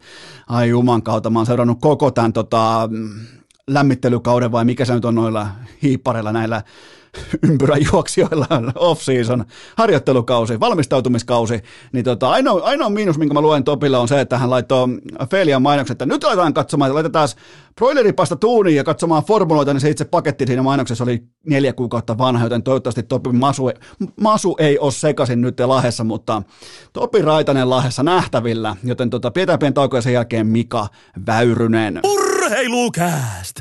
Yhtä kyseenalainen lopputuote kuin Virkkusen hävytön kultakello fetissi! Tähän välikköön on teille huippunopea kaupallinen tiedote ja sen tarjoaa urheilukästin pääyhteistyökumppani Pikadelin salaattibaarit. Se on kuulkaa kesä, käykää ottamassa testiin Pikadelin salaattibaari, joka soveltuu äärimmäisen laadukkaasti myös tähän isojen matsien kohdalle torstai, lauantai, sunnuntai, ehkä savulohisalaatti siihen, oho, ehkä tai grillattavaa kylkeä. Se on nimittäin, se on aika ovela taktiikka, että otat Pikadelilta salaatit ja sen jälkeen paistat vaikka jonkun laadukkaan pihviin ja sitten vaan ihan kylmästi feikkaat, että myös tämä salaatti on sun tekemään, niin kuulkaa tulee kotistudiossa hitusen verran kosolti pisteitä sen jälkeen, mutta ottakaa testiin, mä en pyydä mitään muuta, ottakaa, syökää fiksusti, syökää terveellisesti ja turvallisesti Pikadeli salaattibaari sijainnit osoitteesta pikadeli.fi. Tähän kylkee myös toinen huippunopea kaupallinen tiedote, sen tarjoaa maisoda.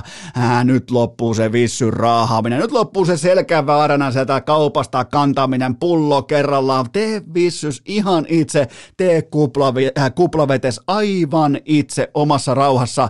Koodilla urheilu miinus 30 pinnaa. Aivan kaikesta kotimainen tuote, vastuullinen kokonaisuus, ympäristöystävällinen yritys, joten maisoda.fi ja koodilla urheilu 30 pinnaa. Aivan kaikesta, todella laadukas, käytän joka ikinen päivä, voin antaa Enoeskon garantin, että tuote on kunnossa, kotimainen tuote, kotimainen yritys, ottakaa haltuun maisoda.fi ja koodi urheilu miinus 30 pinnaa. Aivan kaikesta. Ja nyt ääneen jalkapallon huippuasiantuntija Mika Väyrynen. Sysipaskat juoksukengät, alennuskorin tuulipuku, orastava vyötärölihavuus ja kuulokkeissa urheilukääst. On aika toivottaa tervetulleeksi urheilukästin seuraava vieras, joka tunnetaan eniten urheilukästin parissa siitä, että hän suorastaan kylvettää, nöyryyttää, alistaa Tuomas Virkkusta suuressa jalkapallovisassa.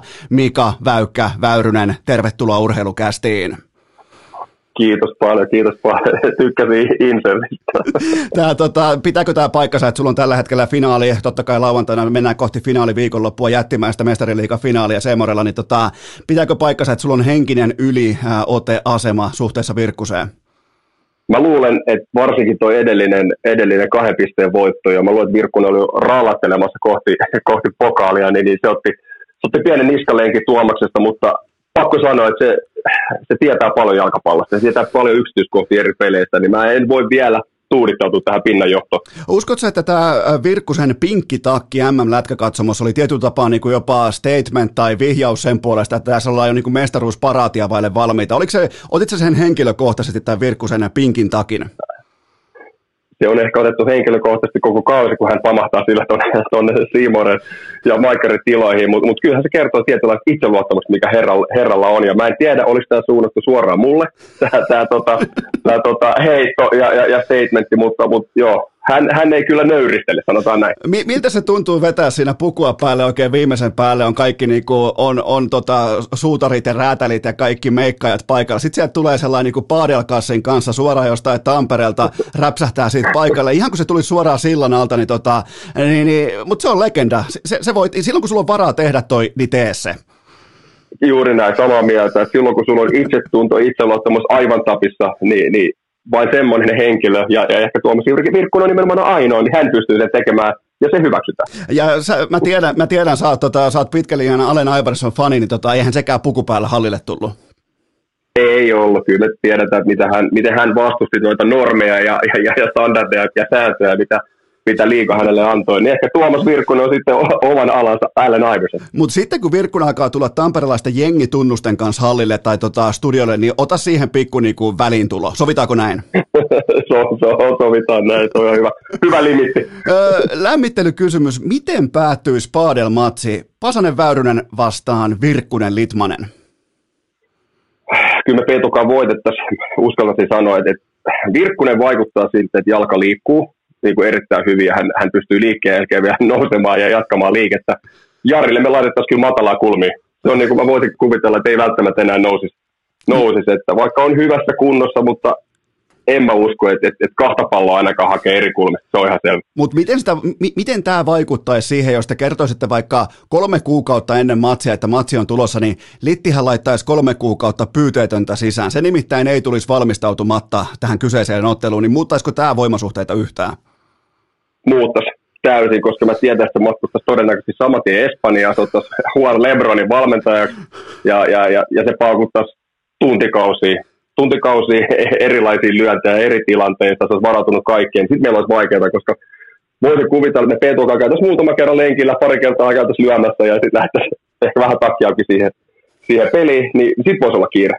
Me oltiin kerran, kerran tota Los Angelesissa, sullekin erittäin tuttu paikka, niin tota, ö, oli vähän niin kuin muilla oli tietynlainen klubi-ilta ja käytiin ehkä herrainkerhoilla ja muissa vastaavissa, niin oli sovittu, että pikku niinku ö, Dagen Efter-tyyppiset koripallot sitten siihen seuraavaan aamuun, niin ihmetellään hotellin ikkunasta, että kuka, tuo, kuka juoksee viivoja tuolla koripallokentällä. Kello on varmaan Losin kellon aikaa, kun oli vielä vähän eteläkiä, niin sanotaan, että se oli vaikka kuusi aamulla tai seitsemän aamulla, niin alettiin katsoa tiukassa auringonpaisteessa, että kuka tuolla painaa jo viivajuoksuja, venyttelyitä, ää, tietynlaisia crossover-harhautuksia. Se oli litti, se oli valmistautumassa, joten tota, käytiin ottaa sitten hopeat kaulaa siinäkin lajissa. Joo, ei se, ei se yllätä, mutta toki tästä täytyy muistaa, että Jari tarvitsee sen hänen alkulämpemänsä, että on valmis siihen, siihen alkuheittoon. Että, tota, mutta kyllä se kertoo siitä, siitä omistautumisesta, mikä, mikä hänellä on, ja varmaan siitä kilpailuhenkisyydestä, että, että se mihin ryhdytään, niin, niin sitten mennään täysin. Ja, ja, ja kyllä itselläkin sitä löytyy, että sit kun pelataan, niin pelataan, pelataan täysin ja pelataan sitten voitosta. Et, et, tota, me saataisiin kyllä hyvät pelit. Se, se on just näin, ja jos joku haluaa tietää lisätietoja Litmasen lämmittely tavallaan metodeista tai sen asian pyhyydestä, niin voi soittaa vaikka Antti Muuriselle, niin se voi kertoa sitten lisää. Hän voi kertoa, että ehkä vielä tarkemmin voi Jane ja Jari-Pekka Keurulainen voi ehkä kertoa vielä tarkemmin. Selvä juttu. Okei, mennään sun TV-duuneihin ja sieltä muutama poiminta. Ensinnäkin tämä Seemoren studio, Champions League studio, sen dynamiikka Petri Pasasen kanssa on tällä hetkellä suomalaisen urheilu-TVn kärki. Mä oon, ollut tää, mä oon soittanut tätä rumpoa nyt tässä koko tämän kauden, kun susta tehtiin co-hosti, niin tota, totta kai oot ollut pitkään siinä asiantuntijana. Missä kohdin te huomasitte Peetun kanssa, että pitäisiköhän meidän ikään kuin olla pysyvät kasvot, vähän niin kuin NBA, TNT, henkisesti, että me ollaan täällä ikuisesti ja aina, ja sitten siihen tulee rotaatioita ympärille. Miten tämä keskustelu käytiin ja miten tähän päädyttiin, koska tämä tuotehan on täysin fantastinen? No jos me aloitetaan siitä, eli, eli viime kauden valmennustestin jälkeen rupesin miettimään, että mitä, mitä tänä vuonna tehdään, ja sitten tuli, tuli itse asiassa tieto, että Seymour olisi halukas, halukas äh, saamaan mua enemmän studioihin tälle, tälle kaudelle, niin, niin sitten mä rupesin miettimään, että sehän voisi olla kiva, että ottaisiin vähän happea tuosta tuosta tota, valmentamisesta, vähän etäisyyttä ehkä siihen, ehkä omaa näkökantaa sen valmentamiseen ja kaikkeen tähän jo liittyen, niin, niin tota, kehittää sitä.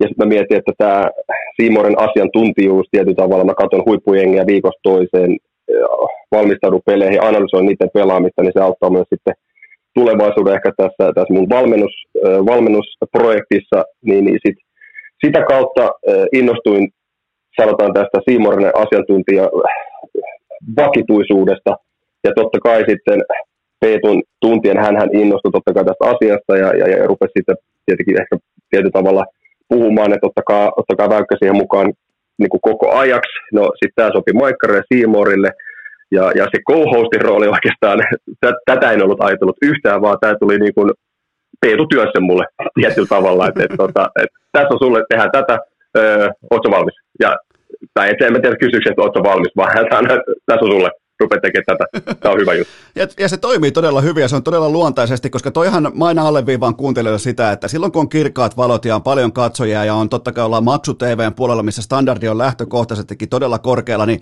se ei ole helppoa homma ottaa vaikka ää, ku, niin kuin ihan täysin kuivana juontoja vastaan, tehdä loppujuontoja, niin teillä lähti välittömästi synkkaamaan ja se on kun katsoisi kahden kaveruksen keskustelua jalkapallosta. Ja teillä ei ole mihinkään kiire, kaikki on aina reilassa, tulee silkkaa asiaa, silti on huumoria, kaikki tämä totta kai mukaan mukana myös Virkkunen silloin tällöin, niin tota, ja totta kai niin kuin vaihtuva rotaatioasiantuntija, mutta se, se kaikki tapahtuu aika luontevasti. Huomasitteko te jossain vaiheessa vaan, että okei, tämähän, tämähän rullaa ihan itsestään eteenpäin, vai vaatiko se valmistelua, vaatiko se tavallaan taktiikkataulun vähän niin kuin hiontaa, että mitkä ajoitukset, vai onko se kaikki ihan vaan niin kuin luonnontuotetta?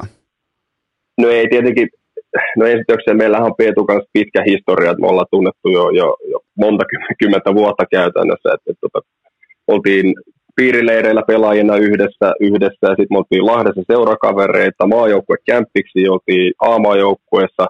Ja sitten meillä on tietenkin Peetun kanssa myös, myös taustana TV, TV-töistä kimpassa, kun Peetu oli, oli käytännössä vakkari asiantuntija, muutama kerran oli vierailla ja, ja, ja ollaan hyviä ystäviä muutenkin, muutenkin niin tota, se tietenkin helpottaa tätä meidän dynamiikkaa, tunnetaan toisemme ja, ja, ja tiedetään ehkä semmoisia pieniä juttuja, mistä voi, voi, voi piikitellä, mistä voi muistuttaa ja voidaan aina palata vähän, vähän historiaa, historia-arkistoihin muistelemaan, niin se tietenkin auttaa, auttaa tätä, mutta sitten itse lähetyksiin, niin, niin kyllä me ollaan, ollaan yllättävän paljon yhteydessä viikon aikana ennen, ennen lähetystä ja mietitään, että mikä sopii mihinkin, koko tuotantotiimin kanssa totta kai, mutta sitten myös Peetun kanssa – koskien mikä tilasta voisi olla hyvä, kuka pelaa voisi olla kiinnostava ja mistä tällä viikolla ehkä sitten puhuttaisiin, että Peetu tekee siis tosi paljon työtä, tosi paljon työtä, se lukee eri maiden lehtiä ja mediaa tutkii ja, ja, ja hänellä tulee hyviä, hyviä, hyviä sitten pointteja ja, ja ideoita ja ajatuksia mulle ja sitten me, sit me niitä marinoidaan ja mietitään, että mikä voisi sopia, että totta kai sitten lähetyksessä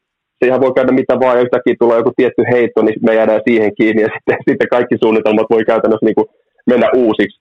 Mutta siihen varmaan ottaa sitten, että pysytään ottaa koppia toista jutuista ja vähän ehkä lukemaan, että mitä toi, mitä toi hakee. Ja, ja on meillä tietenkin semmoinen tietynlainen yhteys, että jos se heittää joku tietyn katseen, niin, niin aika hyvin pystyy jo lukemaan, että, että mitä se tällä hakee. Missä vaiheessa, totta kai teillä on, teillä on huippupitkä historia, niin tota, missä vaiheessa aloit pohtimaan vaikka ihan urankin aikana, että tuosta Peetus muuten voi tulla aika hyvä TV-studion juontaja. Oliko se niinku, tai niinku TV-studio hosti, oliko se vaikka jossain Eerikkälässä piirin leirillä aikoinaan, niin juonsko se sut vaikka hotellihuoneeseen sisään tai vastaavaa, että oliko se, niinku, no, on, onko se ihan luontaisrooli? Mun on pakko sanoa, että Peetun tuntien ja, ja, ja millainen jäbä se on, mä en olisi ikinä ajatellut että se tulee telkkari hostaamaan ja juontamaan ja, ja se miten hyvin se vetää. Sen mä tiesin, että se mihin se ryhtyy, se hoitaa sen, hoitaa sen niin kuin ihan tip-top ja, ja, ja, se hoitaa ne valmistelut kaikki, mutta mulla olisi ikikuuna päivänä tullut mieleen, sanotaan, että kalastajatorpalla keskitytään johonkin maaotteluun tai johonkin treeniin, että toi jätkä muuten jossain vaiheessa yksi kovimpia juontajia, mitä on.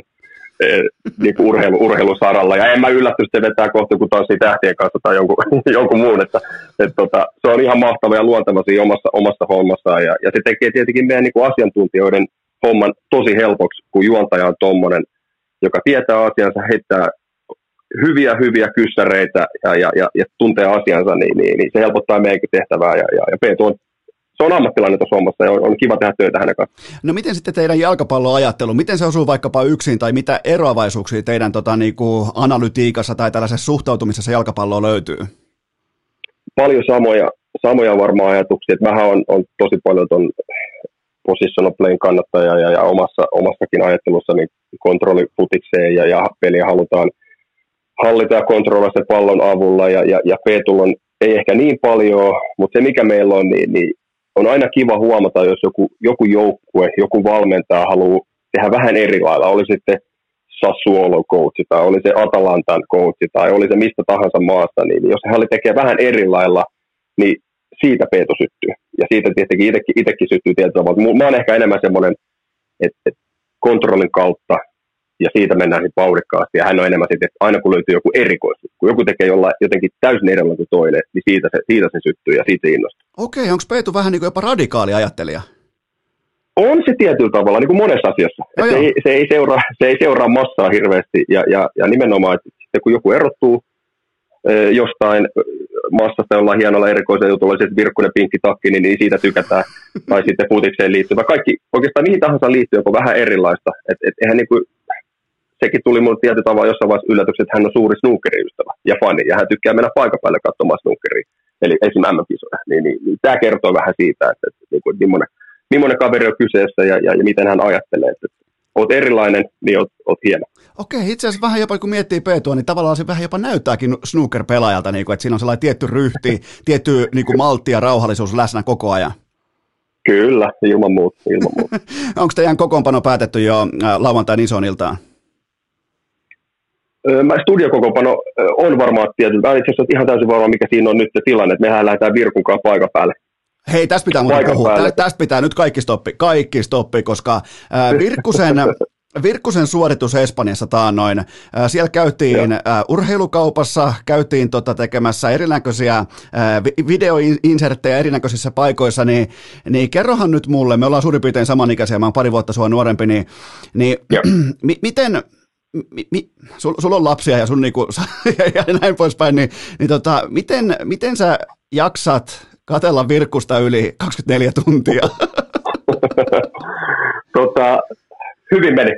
hyvin meni ja, ja, ja, ja täytyy sanoa, niin että Virkkusenkaan on, ei tule tylsää hetkeä kyllä, kyllä noin reissulla. reissulla. Mä, no tämä oli ensimmäinen pidempi, me oltiin silloin Supercupin äh, finaali tehtiin silloin joskus tuossa Tallinnassa. Nyt oli niin kuin ensimmäinen tämmöinen pidempi muutama päivän reissu, niin, niin kyllä hän tykkää mennä. Että semmoinen ikiliikkuja ja mentiin paikasta toiseen, kuvattiin tämä Cholo Simeone pätkä, niin, niin, niin, se miten oli valmis käsikirjoitettu kaikki ja, ja kaikki naaman ilmeet, eleet oli mietitty ja, ja, ja sitten sit suunniteltiin paikan päällä, mitä rekvisittaa tarvitaan ja, ja puut päällä ja kaikki, niin sit, ei tule tylsää hetkeä, mutta on todella, todella mahtavaa niin kuin reissata Virkkusen kanssa. Että, että hyviä juttuja ja, ja, ja on hauskaa, hauskaa seuraa. Itse asiassa Virkkusen niin kuin tällaisesta äh, paikan päällä tuotannosta, kun puhutaan näistä inserteistä ja videoista, niin tulee mieleen äh, muun TVn kulta-ajat ja festarin raportit. Niissä oli vähän samanlaista polientoa, niin kuin oli Sasha Remling ja ää, tota, ää, Edu Kehäkettunen, niin, niin Virkkusen lähtee kanssa aika hyvin niin kuin suoraan hihasta vaan ja kaikki on primaa, mitä päätyy narulle. On se joo, ja sitten niin kuin se just, miten, miten niin kaikki rekvisitot oli mietitty, ja, ja eihän mun tarvinnut kun istuu, mulla annettiin, tuossa on kässäri, sanot noin, teet noin, teet näin, ja homma on siinä. Et siellä me suhattiin taksille edestakas Madridiin ja, ja, ja homma toimii. Et ainoa, mikä niin kuin tuli ehkä myös Virkkuselle yllätyksellä, oli se, että miten toi Vicente Calderon, siellä ei ollut mitään enää jäljellä. Hän ehkä kuvitteli, että siellä on vielä joku yksi katsoma jäljellä, siellä on pelkästään niitä rakennus, rakennustöitä jo meneillään ja uusia kerrostaloja. Se, se yllätti mun mielestä Tuomaksenkin vähän. Okei. Ainakin katseesta vähän näin. Joo. Okei, se on, mä, mä, mä, luulen, että se on sen verran romantikko, että se on valmis vaan päästään irti. Se voi olla, se voi olla, että hän oli päässään rakentanut sen, että siellä vielä paikalliset punavalkoraitaiset huutelee vielä siellä yhdessä katsomoosassa, mutta, mutta tota, hyvin, hyvin toteutettu. Oli, oli niin kiva seuraa taas niin kuin yhden ammattimiehen, että miten, miten on valmistauduttu ja hän oli pitkään ilmeisesti pohtinut tätä, tätä Cholo Simeone pätkää. Nyt oli hyvä hetki siihen ja, ja itse tykkäsin kyllä lopputuloksen. Ää, tota, tähän liittyen, tähän kun te lähdette totta kai nyt Pariisiin paikan päälle, sehän pelataan Saint-Étiennellä, niin tota, ää, mikä sen toinen nimi, sen areenan nimi, sanopa suoraan lennosta, kun multa putos. Ää, ei, se, ei ole, se, se ei ole Stade de France vai onko? Se on Stade France ja Saint Denis. Joo, Saint Denis joo, nimenomaan. Kyllä. Miksi mä heitin Saint Etienne? Mutta joka tapauksessa, niin tähän ihan oikeasti ammattikysymyskin, niin äh, sä analysoit totta kai jalkapalloa paljon äh, niin kuin ja vanhalta VHS-kasetilta äh, TV-lähetyksen kautta, mutta miten se eroaa, kun mennään paikan päälle? Äh, mitä, mitä uutta löytyy nimenomaan taktisesti pelaajien äh, vaikka elekielestä, kaikesta äänestä, äh, sanotaanko kommunikaatiosta, mitä kaikkea muuta voi poimia niin kuin TV-kuvan ulkopuolelta, kun on paikan päällä analysoimassa?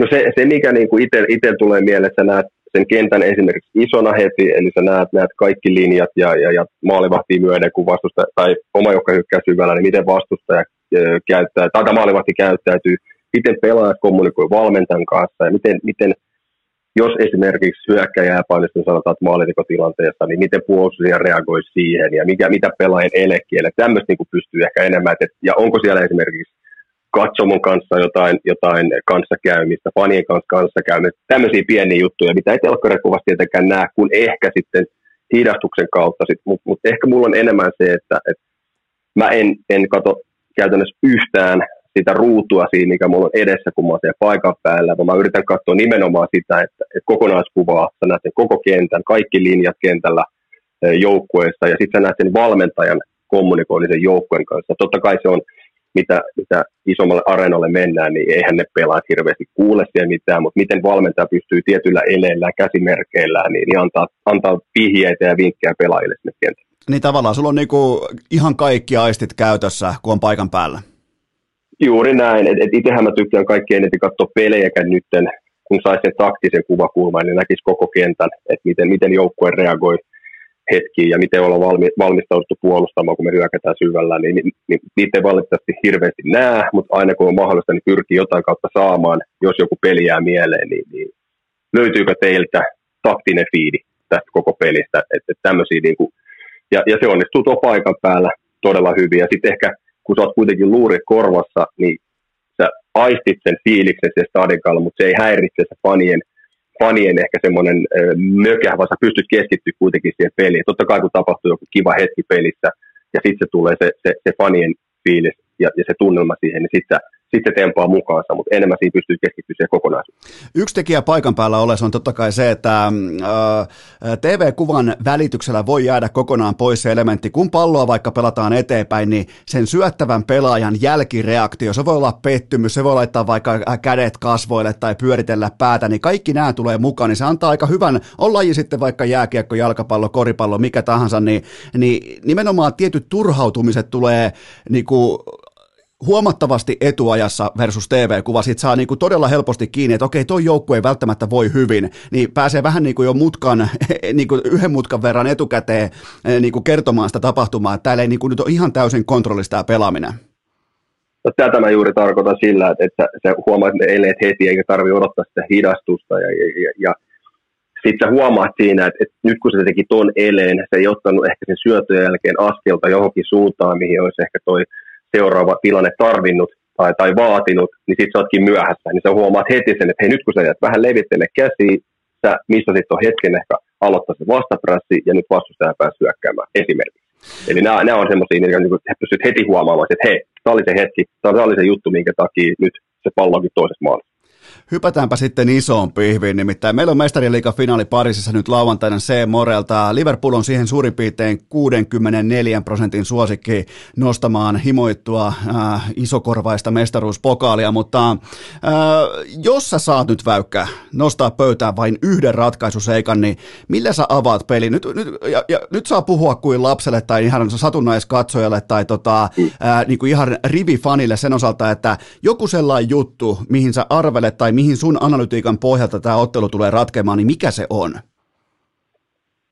Jos mä mietin yhtä asiaa, mikä niin kuin Liverpool on ollut valioliigassa ja, ja, ja myös Champerissa, niin varmaan se niiden laitapelaaminen ja va, niiden laitapuolustajien öö, pelaaminen kokonaisuutena, että miten Real saa sen, sen puolustettua, eli Trent Alexander-Arnold, Andy Robertson, Salah, todennäköisesti varmaan Luis Diaz tulee pelaamaan, eli miten Real pystyy puolustamaan – laitapelaamisen ja sitä kautta tulevat keskitykset, koska se keskitysten määrä, mitä, mitä Liverpool, Liverpool viljelee, niin se on, se on todella iso per ottelu. Mä kaivoin tähän nopeasti, että Trent Alexander-Arnold on 204 keskitystä tällä kaudella, Robertson 168 keskitystä, että se kertoo siitä, että kuinka paljon noin laitapuolustajat, tai kuinka isossa roolissa noin laitapuolustajat on, ja, ja, ja tiedetään varsinkin Trent Alexander-Arnold, että, että se, se osuu välillä tosi hyvin se keskitys sinne, minne hän haluaa, ja siitä on nyt yläkerran pelaajien kiva laittaa palloa sisään että se paine, mikä sieltä tulee että keskitysten muodosta sitten se laita, laidalta hyökkäämisen muodosta, laidalta hyökkäämisen muodosta, niin se on, se on tosi iso osassa ja, ja, ja, se tulee varmaan ratkaisemaan aika paljon, että miten Real pystyy puolustamaan. Onko toi, onko toi nimenomaan niin päin, että,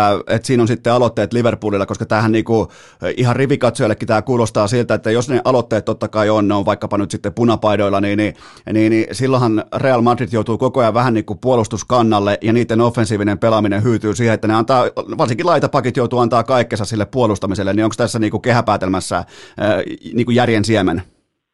Mä luulen, että se on tässä nimenomaan, että, että nythän mun mielestä Real on pelannut silloin aika hyvin tuossa matalassa kun Valverde on pelannut siellä oikealla. Et vasen, vasen puoli on vähän ongelmallinen, kun siellä pelaa Vini Junior, että miten se pystyy auttamaan sitten, tai miten Real ratkaisee tuon Liverpoolin oikein laidalta hyökkäämisen. Se on mikä mua kiinnostaa, että, että, että se Realin oikeat puolelta, niin Valverde pystyy, pystyy auttamaan oikeata laitapakkia, kuka ikiseen pelaakaan, ja tukemaan siinä, että se voidaan saada kontrolliin. Mutta miten, jos mä niinku yhden pelaajan, yhden pelaajan tuossa ottelu, tuossa finaalissa nostaisin esille, että on niinku ratkaisevassa osassa molempiin suuntiin, niin on, on nimenomaan Trent Alexander-Arnold. Eli, eli miten hänet saa Real kuriin, ja toinen on se, että miten hän onnistuu tai miten Liverpool onnistuu sitten, kun pallo menetään jossain vaiheessa niin kun se pallo pelataan kuitenkin Vini Juniorilla aika nopeasti, niin miten Trent Alexander pärjää yksi vastaan yksi puolustamassa, jos, on, jos tämä on Kloppin äh, halu puolustaa häntä. Niin, niin tota, miten se puolustetaan? Eli, eli miten hän onnistuu yksi vastaan yksi puolustamista Viniin vastaan, tai sitten se, kuka ikinä häntä kontrolloi siinä vaiheessa, kun Liverpool menettää pallon. Okei, eli numero 66 seurantaa täten. No on, ja onhan, siis hänestä on puhuttu paljon aiheesta, ja, ja, ja se on laitapuolustajan rooli on korostunut koko ajan nyt tässä, kun Fudis, Fudis on mennyt, mennyt taas eteenpäin, niin, niin laitapuolustajan roolia ja heidän vapaudet nimenomaan tuossa hyökkäyspelaamisessa, niin, niin ehkä Trent Alexander-Arnold on nyt sitten Dani Alves oli sitä aikaisemmin, aikaisemmin Barcelonassa silloin ekalla, ekalla periodilla, niin nyt Trent Alexander-Arnold on semmoinen ehkä, mikä muun tulee mieleen niin kuin Shaw Cancelon kanssa ja monen muunkin, niin, niin hän on se, joka niin kuin tällä hetkellä jo tietyllä tavalla näyttää viittaa sille, että mikä on tämän hetken laitapuolustajan rooli. Eli, eli hyökkäyksiä on tosi vahvasti, mutta se, että kuka, kuka sitten paikkaa hänen, hänen jättämään ison tilansa, kun, kun menetään pallon, niin, niin se on mulle se tosi mielenkiintoinen kysymys, mihin itsekin sitten, kun se paikan päällä on, niin, niin varmaan tuun keskittymään ja katsomaan, että, että miten Liverpool hoitaa sitten Mistähän, mistähän se muuten johtuu, että laitapuolustajien tällainen niin kuin arvo pelin sisällä, niin se on ottanut hirveitä harppauksia, sanotaanko vaikka viimeiseen kymmenen vuoteen, että siellä on monissakin jopa mestaruustarinoissa ihan MVP-luokan suorituksia löytyy nimenomaan laitapakeilta, jotka hoitaa sitten tämän pelin rakentelun ylöspäin vahvoilla nousuilla, totta kai puolustaa myös melkein lockdown-puolustusta samaa rahaa, niin, niin on, onko tämä jotenkin, onko tämä uusi trendi, onko tämä aina muhinut siellä jossain pinnan alla vai, vai tota, miten sä kuvailet tätä? Onhan sitä ollut jo pidempään, pidempään niin kuin eri, eri tota, valmentajilla, että laitapuolustajat on ollut aina paljon, tai usein paljon pallossa silloin, kun halutaan al- alhaalta avaa. Nyt ehkä enemmän se, että kun viime, viime vuosina enemmän on tuotu sitä, että tuodaan laitapakkiin siihen pelintekoalueelle, niin sit se tuo aina tietynlaisia ongelmia sille puolustaville joukkueelle, että, että miten se ratkaistaan, että kuka sen puolustaa, siirretäänkö laituri puolustamaan siihen. Sitten se avaa taas enemmän yksi vastaan yksi tilanteet tuonne laita hyökkäjille vastusta laita pakkiin vastaan, että sitten vähemmän tukea siellä. Että on, tällä saadaan enemmän ongelmia ehkä sille puolustavalle joukkueelle, että ne joutuu, joutuu ratkomaan sit nopeasti niitä ongelmia, että riippuen missä se laitapuolustaja sit silläkin hetken liikkuu, että onko se siellä taskussa, onko se pelitekolla, onko se laidassa, onko se viimeisessä linjassa, niin, niin, niin tota, tämä on semmoinen, minkä niin moni valmentaja on nyt huomannut, että, että laita pelaaja on vähän semmoinen vapaa pelaaja, tai laita puolustaa semmoinen vapaa, vapaa pelaaja tällä hetkellä. Semmoinen niin kuin ennen kymppi, kymppi pelaaja vähän haki, haki ja etsi tiloja eri puolilta, nyt se on sitten, nyt se on sitten kolmonen tai, tai kakkonen, mitä sä haluat numeroida. Tämä onkin, tämä onkin mielenkiintoinen pointti kaikille kotisohville, mutta tota, puhutaan vähän Liverpoolista. Miten, näetkö sä on ongelmana, että Liverpool ikään kuin joutui sittenkin marssittamaan tähdet askiin sunnuntaina? Se ei välttämättä ollut budjetissa se, että sinne rummutetaan sitten kuitenkin kaikki kentälle, niin, niin mikä on sun suhtautuminen tähän?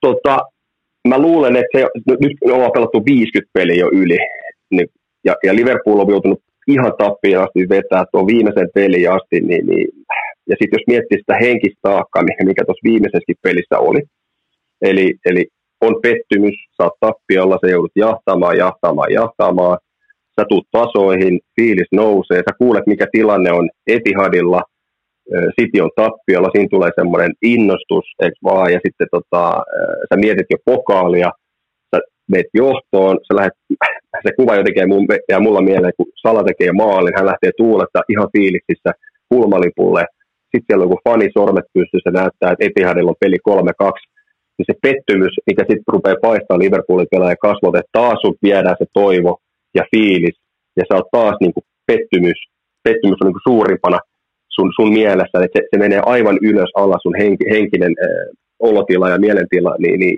se on ollut tosi vahva, ja, ja nyt niin kuin kysytään tosi paljon Kloppon tiimiltä sitä, että totta kai fi, finaalihan, League finaali sytyttää aina, mutta miten sä saat sen pettymyksen taas tuotua siihen, siihen että sä oot, sä oot energinen ja se pystyt, kaikki fokus on taas, taas siinä, siinä finaalissa, koska ihmiset puhuu paljon siitä neljästä pokaalista, ja mä voin kuvitella, että moni pelaaja on miettinyt sitä, että, nyt olen mahdollista oikeasti neljään pokaaliin, me päästään historian kirjoihin, me, meistä puhutaan ehkä kaikkien aikojen Liverpoolina, niin, niin tota, nyt kun se yksi vietiin, niin, niin, niin miten sä pystyt nostamaan itsestä taas henkisesti sille tasolle, että fyysisesti nuo pelaat on ollut jo niin kuin hapoilla pidemmän aikaa, kun mennään, mennään toukokuun loppuun ja, ja, ja, ja pelejä on pelattu niin paljon, niin tota, fyysisesti on loppu, mutta se, miten sä saat henkisesti, niin sehän auttaa tuohon fyysisesti tosi paljon.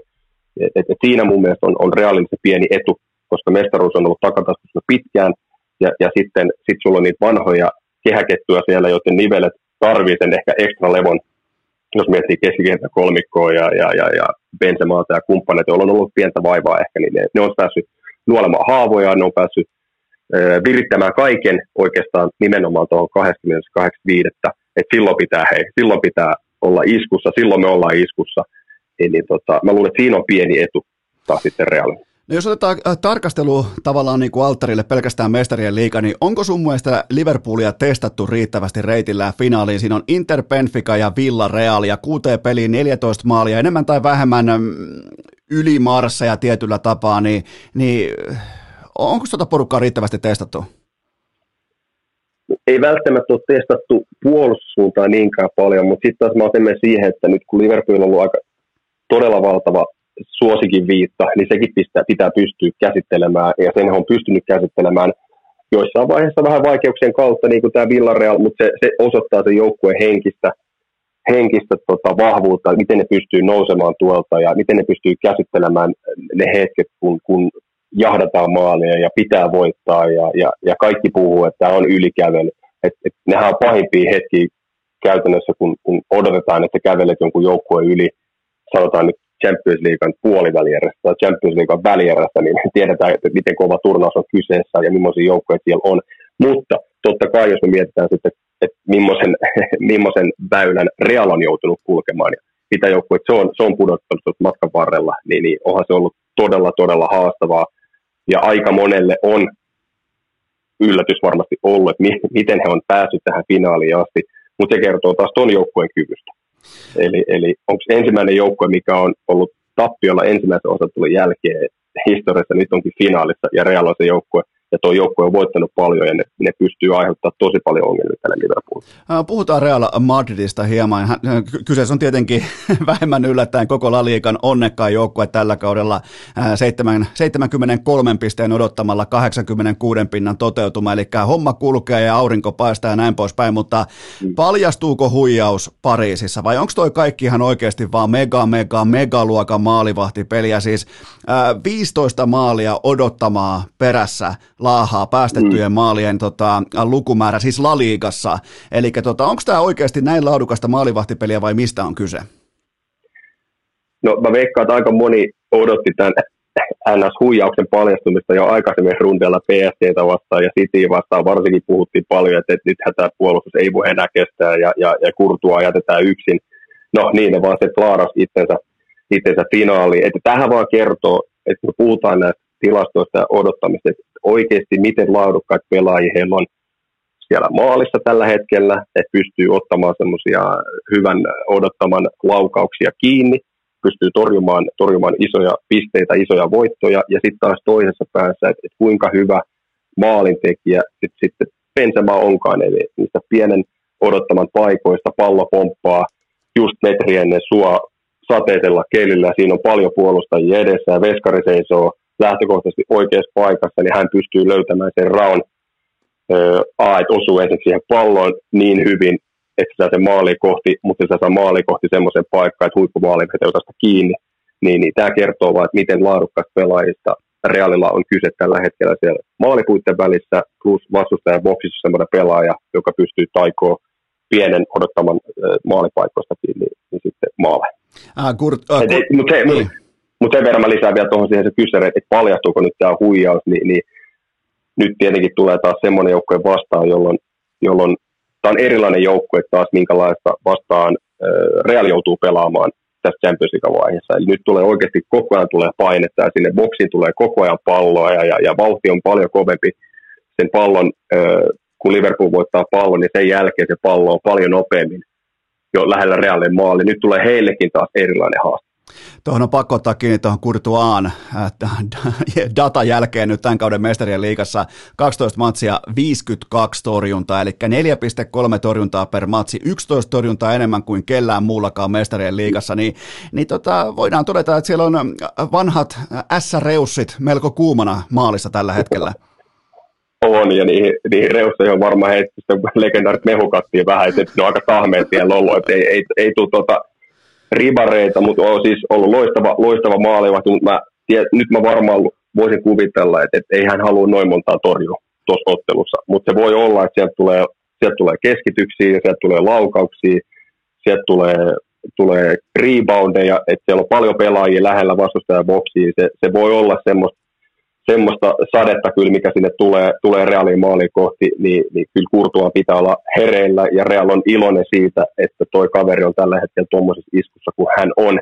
Ja se pitää myös toimia tuossa finaalissa, mutta, mutta kyllä tässä vaikka nyt puhun paljon siitä, että Real puolustaa, mutta kyllä ne osaa hyökätäkin, ja siinä on, siinä on Liverpoolillekin pala purtavaa se, että miten, miten he sitten puolustaa noin noi reaalihyökkäyksiä. Miten sä muuten arvoit, että Pool lähtee pelaamaan pois Benzemaalta, koska mitenkään sitä kokonaan ei näköjään pysty pelaamaan pois, mutta minkä kautta sä lähestyisit, kun sä tiedät, että vastustajalla on kenties kliinisin viimeistelijä tällä hetkellä koko jalkapallossa, niin mikä olisi sun tulokulma ottamaan Benzemaan parhaat eväät pois?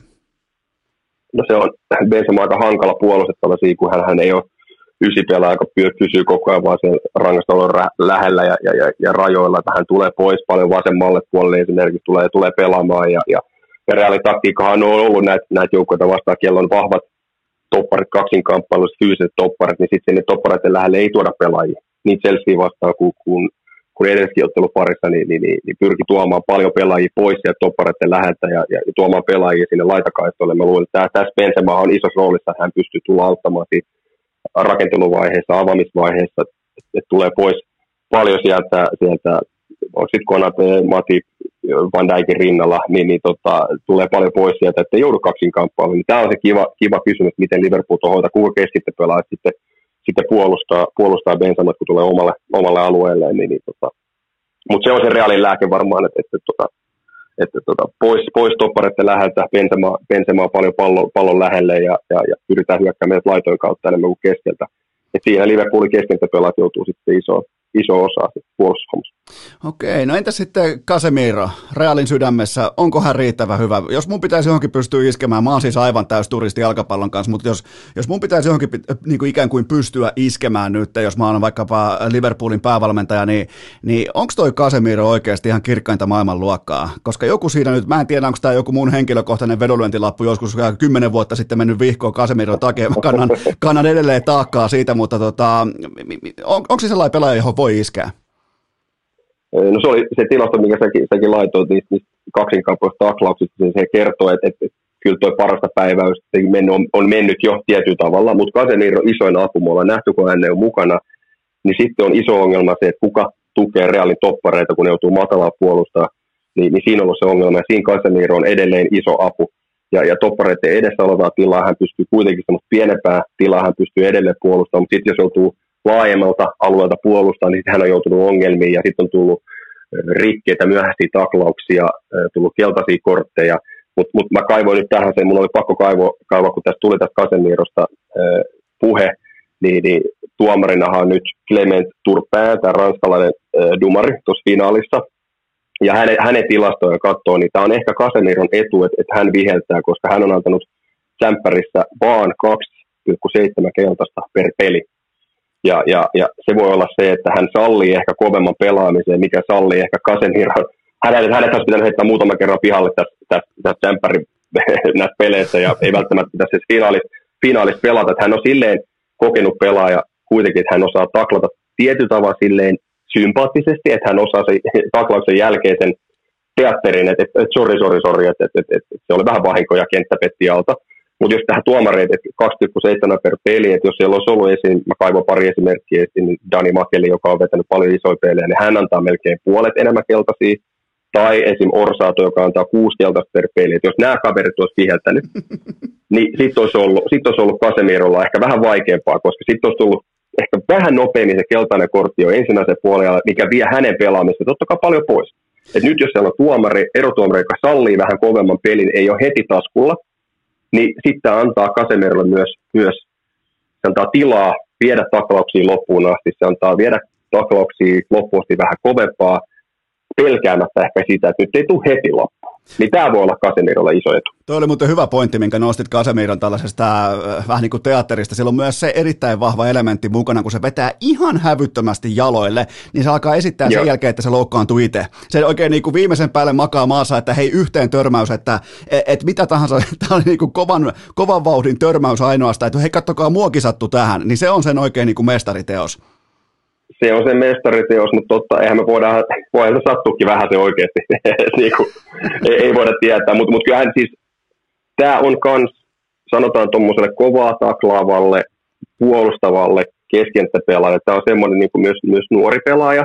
Nämähän on semmoisia pieniä koiramaisuuksia, rottamaisuuksia, mitkä, mitkä auttaa sinua selviytymään tuossa kovassa maailmassa. Niin nämä on semmoisia, mitä kannattaa tietyllä tavalla, mä nyt en kehota opettelemaan, mutta kannattaa seurata, että miten nämä huippu, oman paikkansa huiput, miten he pystyvät välttämään varoitukset, ulosajot, miten he pitää itsensä tuolla kentällä siitäkin huolimatta, että ne taklaukset viuhuu vähän myöhässä.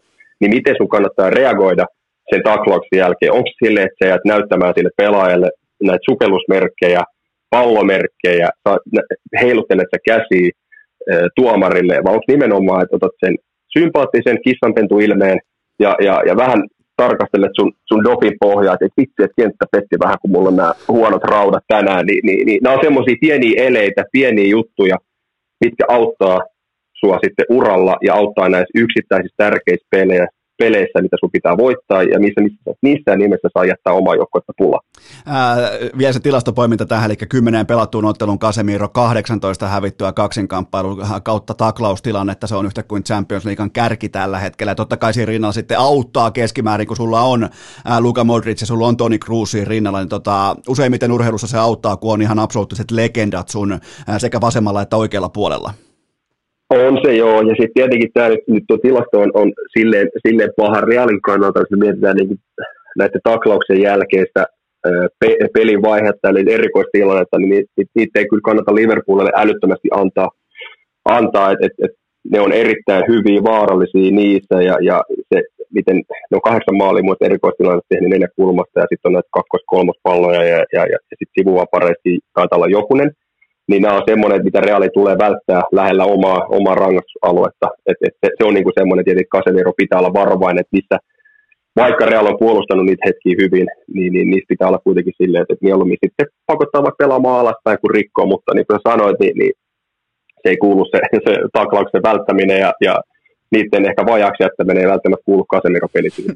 Ja, ja sitten kun on ympärillä tuommoisia ajattelijoita, onhan Kasemirokin ajattelija, mutta sitten on, on Kroos ja, ja, ja, ja Modric, jotka, jotka aivoissa peli käy koko ajan askeleen edellä muihin verrattuna, niin, niin, niin kyllä se tietenkin jeesaa jeesaa, sulla on ympärillä tuommoisia pelaajia. Ketä vastaan sä muuten teit silloin sen sun ison maalin? Tulit sä, että vasemmalta tulee pallo sulle suoraan juoksuun. Oliko, laitoit rintapotkun kautta ehkä orastavan ulkosyrjän sisään? Tässä on niin kuin, mä, mä, kaivan nyt vaan suoraan. Mä yritän siis rakentaa nyt aasinsiltaa sun ja Modricin ulkosyrjien välille, jos vaan sopii. Rakenna vaan, mutta mä veikkaan, että Modric on antanut ulkosyrjiä. Kyllä mäkin tykkäsin, koska vasen ei ollut niin tarkka niin sitä oikeat ulkosyrjää käyttää, käyttää mieluummin, mutta mä veikkaan, että Casemirolla, ei kun tuolla Modricilla on yhdessä kaudessa enemmän ulkosyrjiä kuin mulla koko ura, uralla. Ketä, ketä vastaan? En mä, en, mä, en mä muista, se oli Saksa, mutta mä en muista ketä pelaajaa siinä oli, mä en muista. Joo, joo näin, näin, se muuten olikin, joo, se oli, tota, se oli Saksaa vastaan, se oli vielä koulujen joo. päättymis tota, viikonloppu, jos en ihan väärin muista, näin se taisi olla muuten, et siinä oli jonkinnäköistä, okay, jonkinnäköistä muutakin hurmosta ilmassa ja tota, hieno, hieno, hieno maali. Okei, ää, viimeinen, tämä kysymys on ikään kuin boksin ulkopuolelta, tekikö tämä Mbappen tällainen niinku, ehkä kaikkien aikojen skandaalimaisin sopimus kaiken urheilun historiassa, tässä on kaikki Mike Tysoninkin diilit mukana, niin tota, tekikö nämä rukkaset, tekikö se ikään kuin realista peräti yhtenäisemmän? Miten sä näet tämän kokonaissaakan, koska se oli jo varma kaveri tulla sinne, että kaikki oli hyvin, ranskalainen legiona kärjessä, kärkipari ja kaikki, niin se vetääkin oharit, kun se saa melkein puolet valtakunnasta, e- ehkä enemmänkin, niin tota, miten tämä hmm. vaikuttaa reaaliin?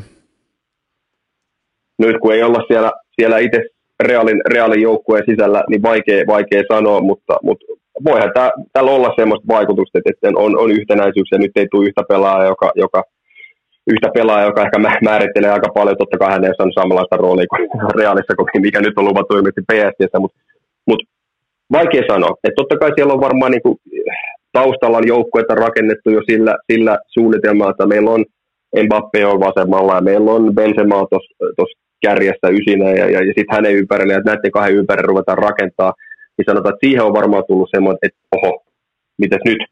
Et toki niin Vini Junior on edelleen siellä, että olisi ollut kiva muuten nähdä, että, että miten he olisivat rakentanut tuon palapelin. Mutta voihan tuossa olla silleen, että hei, me ollaan täällä edelleen, me puhalletaan yhteen hiileen, nyt ei tule yhtä superstaraa, ennen kuin Real hommasi toisen superstaran tilalle sitten niin tota, se voi tehdä siitä yhtenäistä. Mutta mut, taas pitäisi olla jokapäiväisessä tekemisessä vähän niin kuin mukana. Ja, ja onhan näitä, niin varmaan tulee tapahtua myös jatkossakin, että on varmoja diilejä ja sitten ne kaatuukin ja sitten menee suunnitelmat uusiksi. Et tota, nythän tämä voi olla taas jollekin toiselle pelaajalle mahis, mahis iskeä tuohon Real. No mä käyn tällä hetkellä varsinaisesti, mä en ole Real Madridin pukuhuoneessa, vaan mä oon vaatekomerossa keskellä landea täällä kuule Orimattila ja Lahen välissä, joten mutta mä silti otan kantaa tähän asiaan ja vähän niin kuin haluan hypätä siihen maailmaan, missä nuo jätkät pyörii, koska Karin Benzemahan äh, välittömästi tämän uutiskonfirmaation jälkeen, niin hän postasi äh, Instagramiin semmoisen nyrkin, jossa on niin kuin Real Madridin valkoinen liina ja, ja, ja niin kuin, että, että me yhtenäisesti ilmeisesti tässä ei mitään saatesanoja. Heti perään myös kuva Tupak Sakurista. Eli miettiiköhän, koska mun on nyt pakko hypätä syvää päätyä pohtimaan, että miettiiköhän niin kuin Benzema, että hän on ikään kuin Notorious B.I.G. Ja, ja nyt sitten Tupac on ikään kuin meitä vastaan tässä, vai mitähän se haki tolla, koska ne tuli sattumalta suurin piirtein 10 minuuttia sen uutisen breikkaamisen jälkeen nämä kuvat internettiin, nimenomaan Benzemanin, äh, Benzemanin osalta, niin, niin voidaanko näistä, mä tiedän kanssa, tota, sä oot tätä sukupolvea, joka suurin piirtein vielä tietääkin Notorious B.I.G. ja Tupacin, niin, tota, niin, niin, niin, niin tota, miten sä luet tämän? Koska mä haluan nyt, mä, mä haluan nyt sulta kannanoton tähän, vaikka me ei ollakaan Realin kopissa. Joo, mä en, mä en ole nähnyt itse tätä postausta, mä en ole nähnyt, onko siinä, mitä, mitä tekstejä siinä on, että et, yleensähän niin tupakki on tämä Me Against the World, world äh, fraasi, että voisiko se olla jollain tavalla, että siihen liitänä, en tiedä, en tiedä, mutta mut ehkä tämä on semmoinen tietynlainen, että en tiedä miten, miten Benzema ja Mbappe on käynyt maajoukkojen reissuillaan, kun on ollut kimpas jossain, niin onko käynyt läpi tätä mahdollista real-kuviota, onko siellä puhuttu, käytännössä sovittu jo ehkä jotain, että, että, että on kiva, että päästään kimpassa, niin, niin on, onko hän kokenut sen tietyllä tavalla sitten, sitten niin kuin, tietynlaisena petoksena, että hei, sunhan pitikin tulla tänne, että tota, onko hän, hän sitten miettinyt, että okei, nyt, nyt mä oon sitten itse tässä niin yksikseen mukana muita vastaan, että et tota, vaikea, vaikea sanoa, mikä siinä on, vaikea sanoa on, mutta kyllähän niin kuin, no Real menettää mun mielestä tuossa erittäin hyvä pelaaja. Se on niin kuin se, se, mitä mä mietin tässä, että Mbappe olisi tullut paljon tuohon pelaamiseen lisää todennäköisesti, ja se olisi ollut, se olisi ollut kyllä aika pelottava, pelottava yläkerta, jos hän olisi sinne saapunut. Ja no, nyt hän sai diili, minkä sai PSGssä, eh, hänelle kaikki, kaikki niin kuin positiivisuus siitä, että hän saa aika kivan liksan ja, ja, ja saa asua himassa ja, ja, ja kotikaupungissa ja, ja ei sekään väärin ole häneltä, että, että, että jos hänelle tarjotaan tuommoista mahdollisuutta. Ja on, on pyydellyt anteeksi totta kai Realilta, että, että ei hän, hän nyt sinne mennyt, mutta saat ehkä sitten pari vuoden päästä. Mutta, Toi, mutta tota... Tota, ehkä tämä ehkä tämä Benzema on enemmän se, että hän on, hän on, öö, hän on Blanco, Los Blanco niin kuin haman loppuun asti, uran loppuun asti ja, ja, ja hän pysyy siellä ja, ja, ja taistelee niiden värien puolesta. Jos se olisi vielä laittanut tuohon postauksen taustalle Hit em up biisin sanat tai lyriikat, niin, tota, niin, niin silloin tämä keissi olisi ollut vähän selkeämpi. Mutta Väykkä Väyrynen, ennuste peliin. Mikä on, tulee olemaan pelin narratiivi ja kumpi voittaa?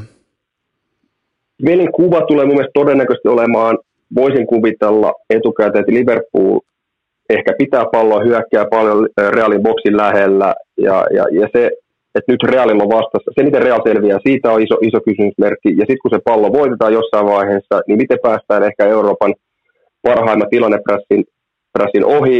Että sitten jos siitä pääsee ohi, niin sitten on iso tilaa ja sitten on kiva nähdä, että miten, miten Liverpool pystyy puolustamaan Vini Juniorin, Benzemaan, kuka ikinä siellä pelaakaan, pelaakaan sitten siellä oikealla, toivottavasti todennäköisesti se on se Valverde, hän ei välttämättä kerkeä mutta miten nämä kaksi puolustajaa tilanteen vaihdossa Liverpoolin toimesta, se on se iso kuva. Voittaja jos mun pitää sanoa, mä re- reaaliahan mä huusin sitten jossain vaiheessa, kun mä käsin takkiin, niin mä huusin, huusin tämän koko, koko turneen, turneen ehkä voittajaksi, mutta mut tässä nyt Real joutuu viimeistään, mä oon sanonut joka rundi, nyt joutuu uuden haasteen eteen. eteen.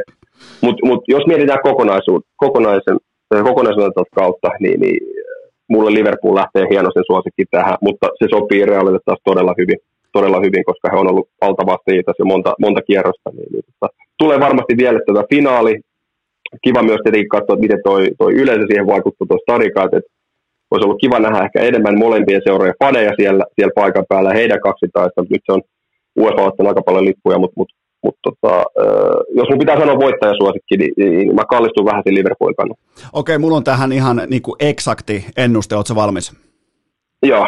Tästä tulee, tästä tulee käänteinen Istanbul 2005. Ensin Liverpool näyttää jo karkaavan mestaruuteen, mutta sitten ja. tapahtuu Juanito, Karim ja valkoinen paletti. Ja Real Madrid voittaa. Ja mun loppuargumentti on se, että mä haluan urheilun suurkuluttajana, mä haluan äh, tuntea, kuulla, nauttia läpi kaikki Tuomas Virkkusen myötä orgasmit, niin sen takia mä otan Real Madridin tähän toi on, toi on hyvä. Ja sitten ehkä tuohon viitaten vielä, että et, et nämä molemmat joukkueet, niin nämä ei lopeta missään vaiheessa. Et molemmat joukkueet on kykeneviä tekemään isoja comebackkejä, eli, eli suosittelen, että vaikka ehkä luomi painaa jo jossain vaiheessa, kun peli on lopuilla, oli sitten varsinainen peliaika tai, tai jatkoaika, niin, niin vaikka olisi parin maalin ero, niin molemmat joukkueet pystyy kyllä kampeamaan itsensä takaisin se on niin kuin näytetty tämän kauden aikana, niin, niin kannattaa peli kyllä väijyn loppuun. Ää, viimeinen kysymys. Jos käy niin, että alta vastaan Real Madrid voittaa, niin onko tämä kaikkien aikojen tylyin, upein, ää, dynaamisin Champions League-runi? Se, mitä mä muistan, se, mitä muistan ilman muuta, että se, miten tuo joukko on lähtenyt oikeastaan kaikki pie, pieniä sympa- nyt puhutaan pienestä sympaattisesta Real Madridista, niin, niin, on lähtenyt tota, papereissa, monien, monien asiantuntijoiden ja vedonlyöjien papereissa on lähtenyt altavasta näihin ottelupareihin, ja se millä tavalla on pystynyt kampeamaan niiden ensimmäisten osallistunnon jälkeen aina vaan voittajaksi, niin, niin, niin se, että jos ne vielä tuon voittaa, tuon finaalin, niin on se mulle kaikki aikojen tarina ilman muuta. Se on kaikkien aikojen tarina. Tämä oli, kuule, tämä oli tässä. Me ollaan nyt valmiita. Me urheilukästin kuuntelijat ja sekä myös tekijät totta kai. Me ollaan valmiita lauantai-iltaa Seemorelta Liverpool vastaan. Äh, Real Madrid, Virkkunen ja Väykkä paikan päällä Pariisissa. Niin kiitoksia no. tästä Mika Väyrynen. Tämä oli suuri kunnia. Kiitos paljon, oli ilo olla mukana. Kiitos. Ja, ja kaikille kuuntelijoille sellainen loppukaneet, että ihan normaalisti perjantaina jatkuu. Hei Eki, vaihteeksi OK jakso Esko.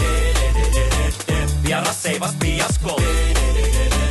Nyt vaan se leukarintaa, tää taso ei tuu kantaa, voi siitä takut antaa. Vaihteeksi OK jakso Esko.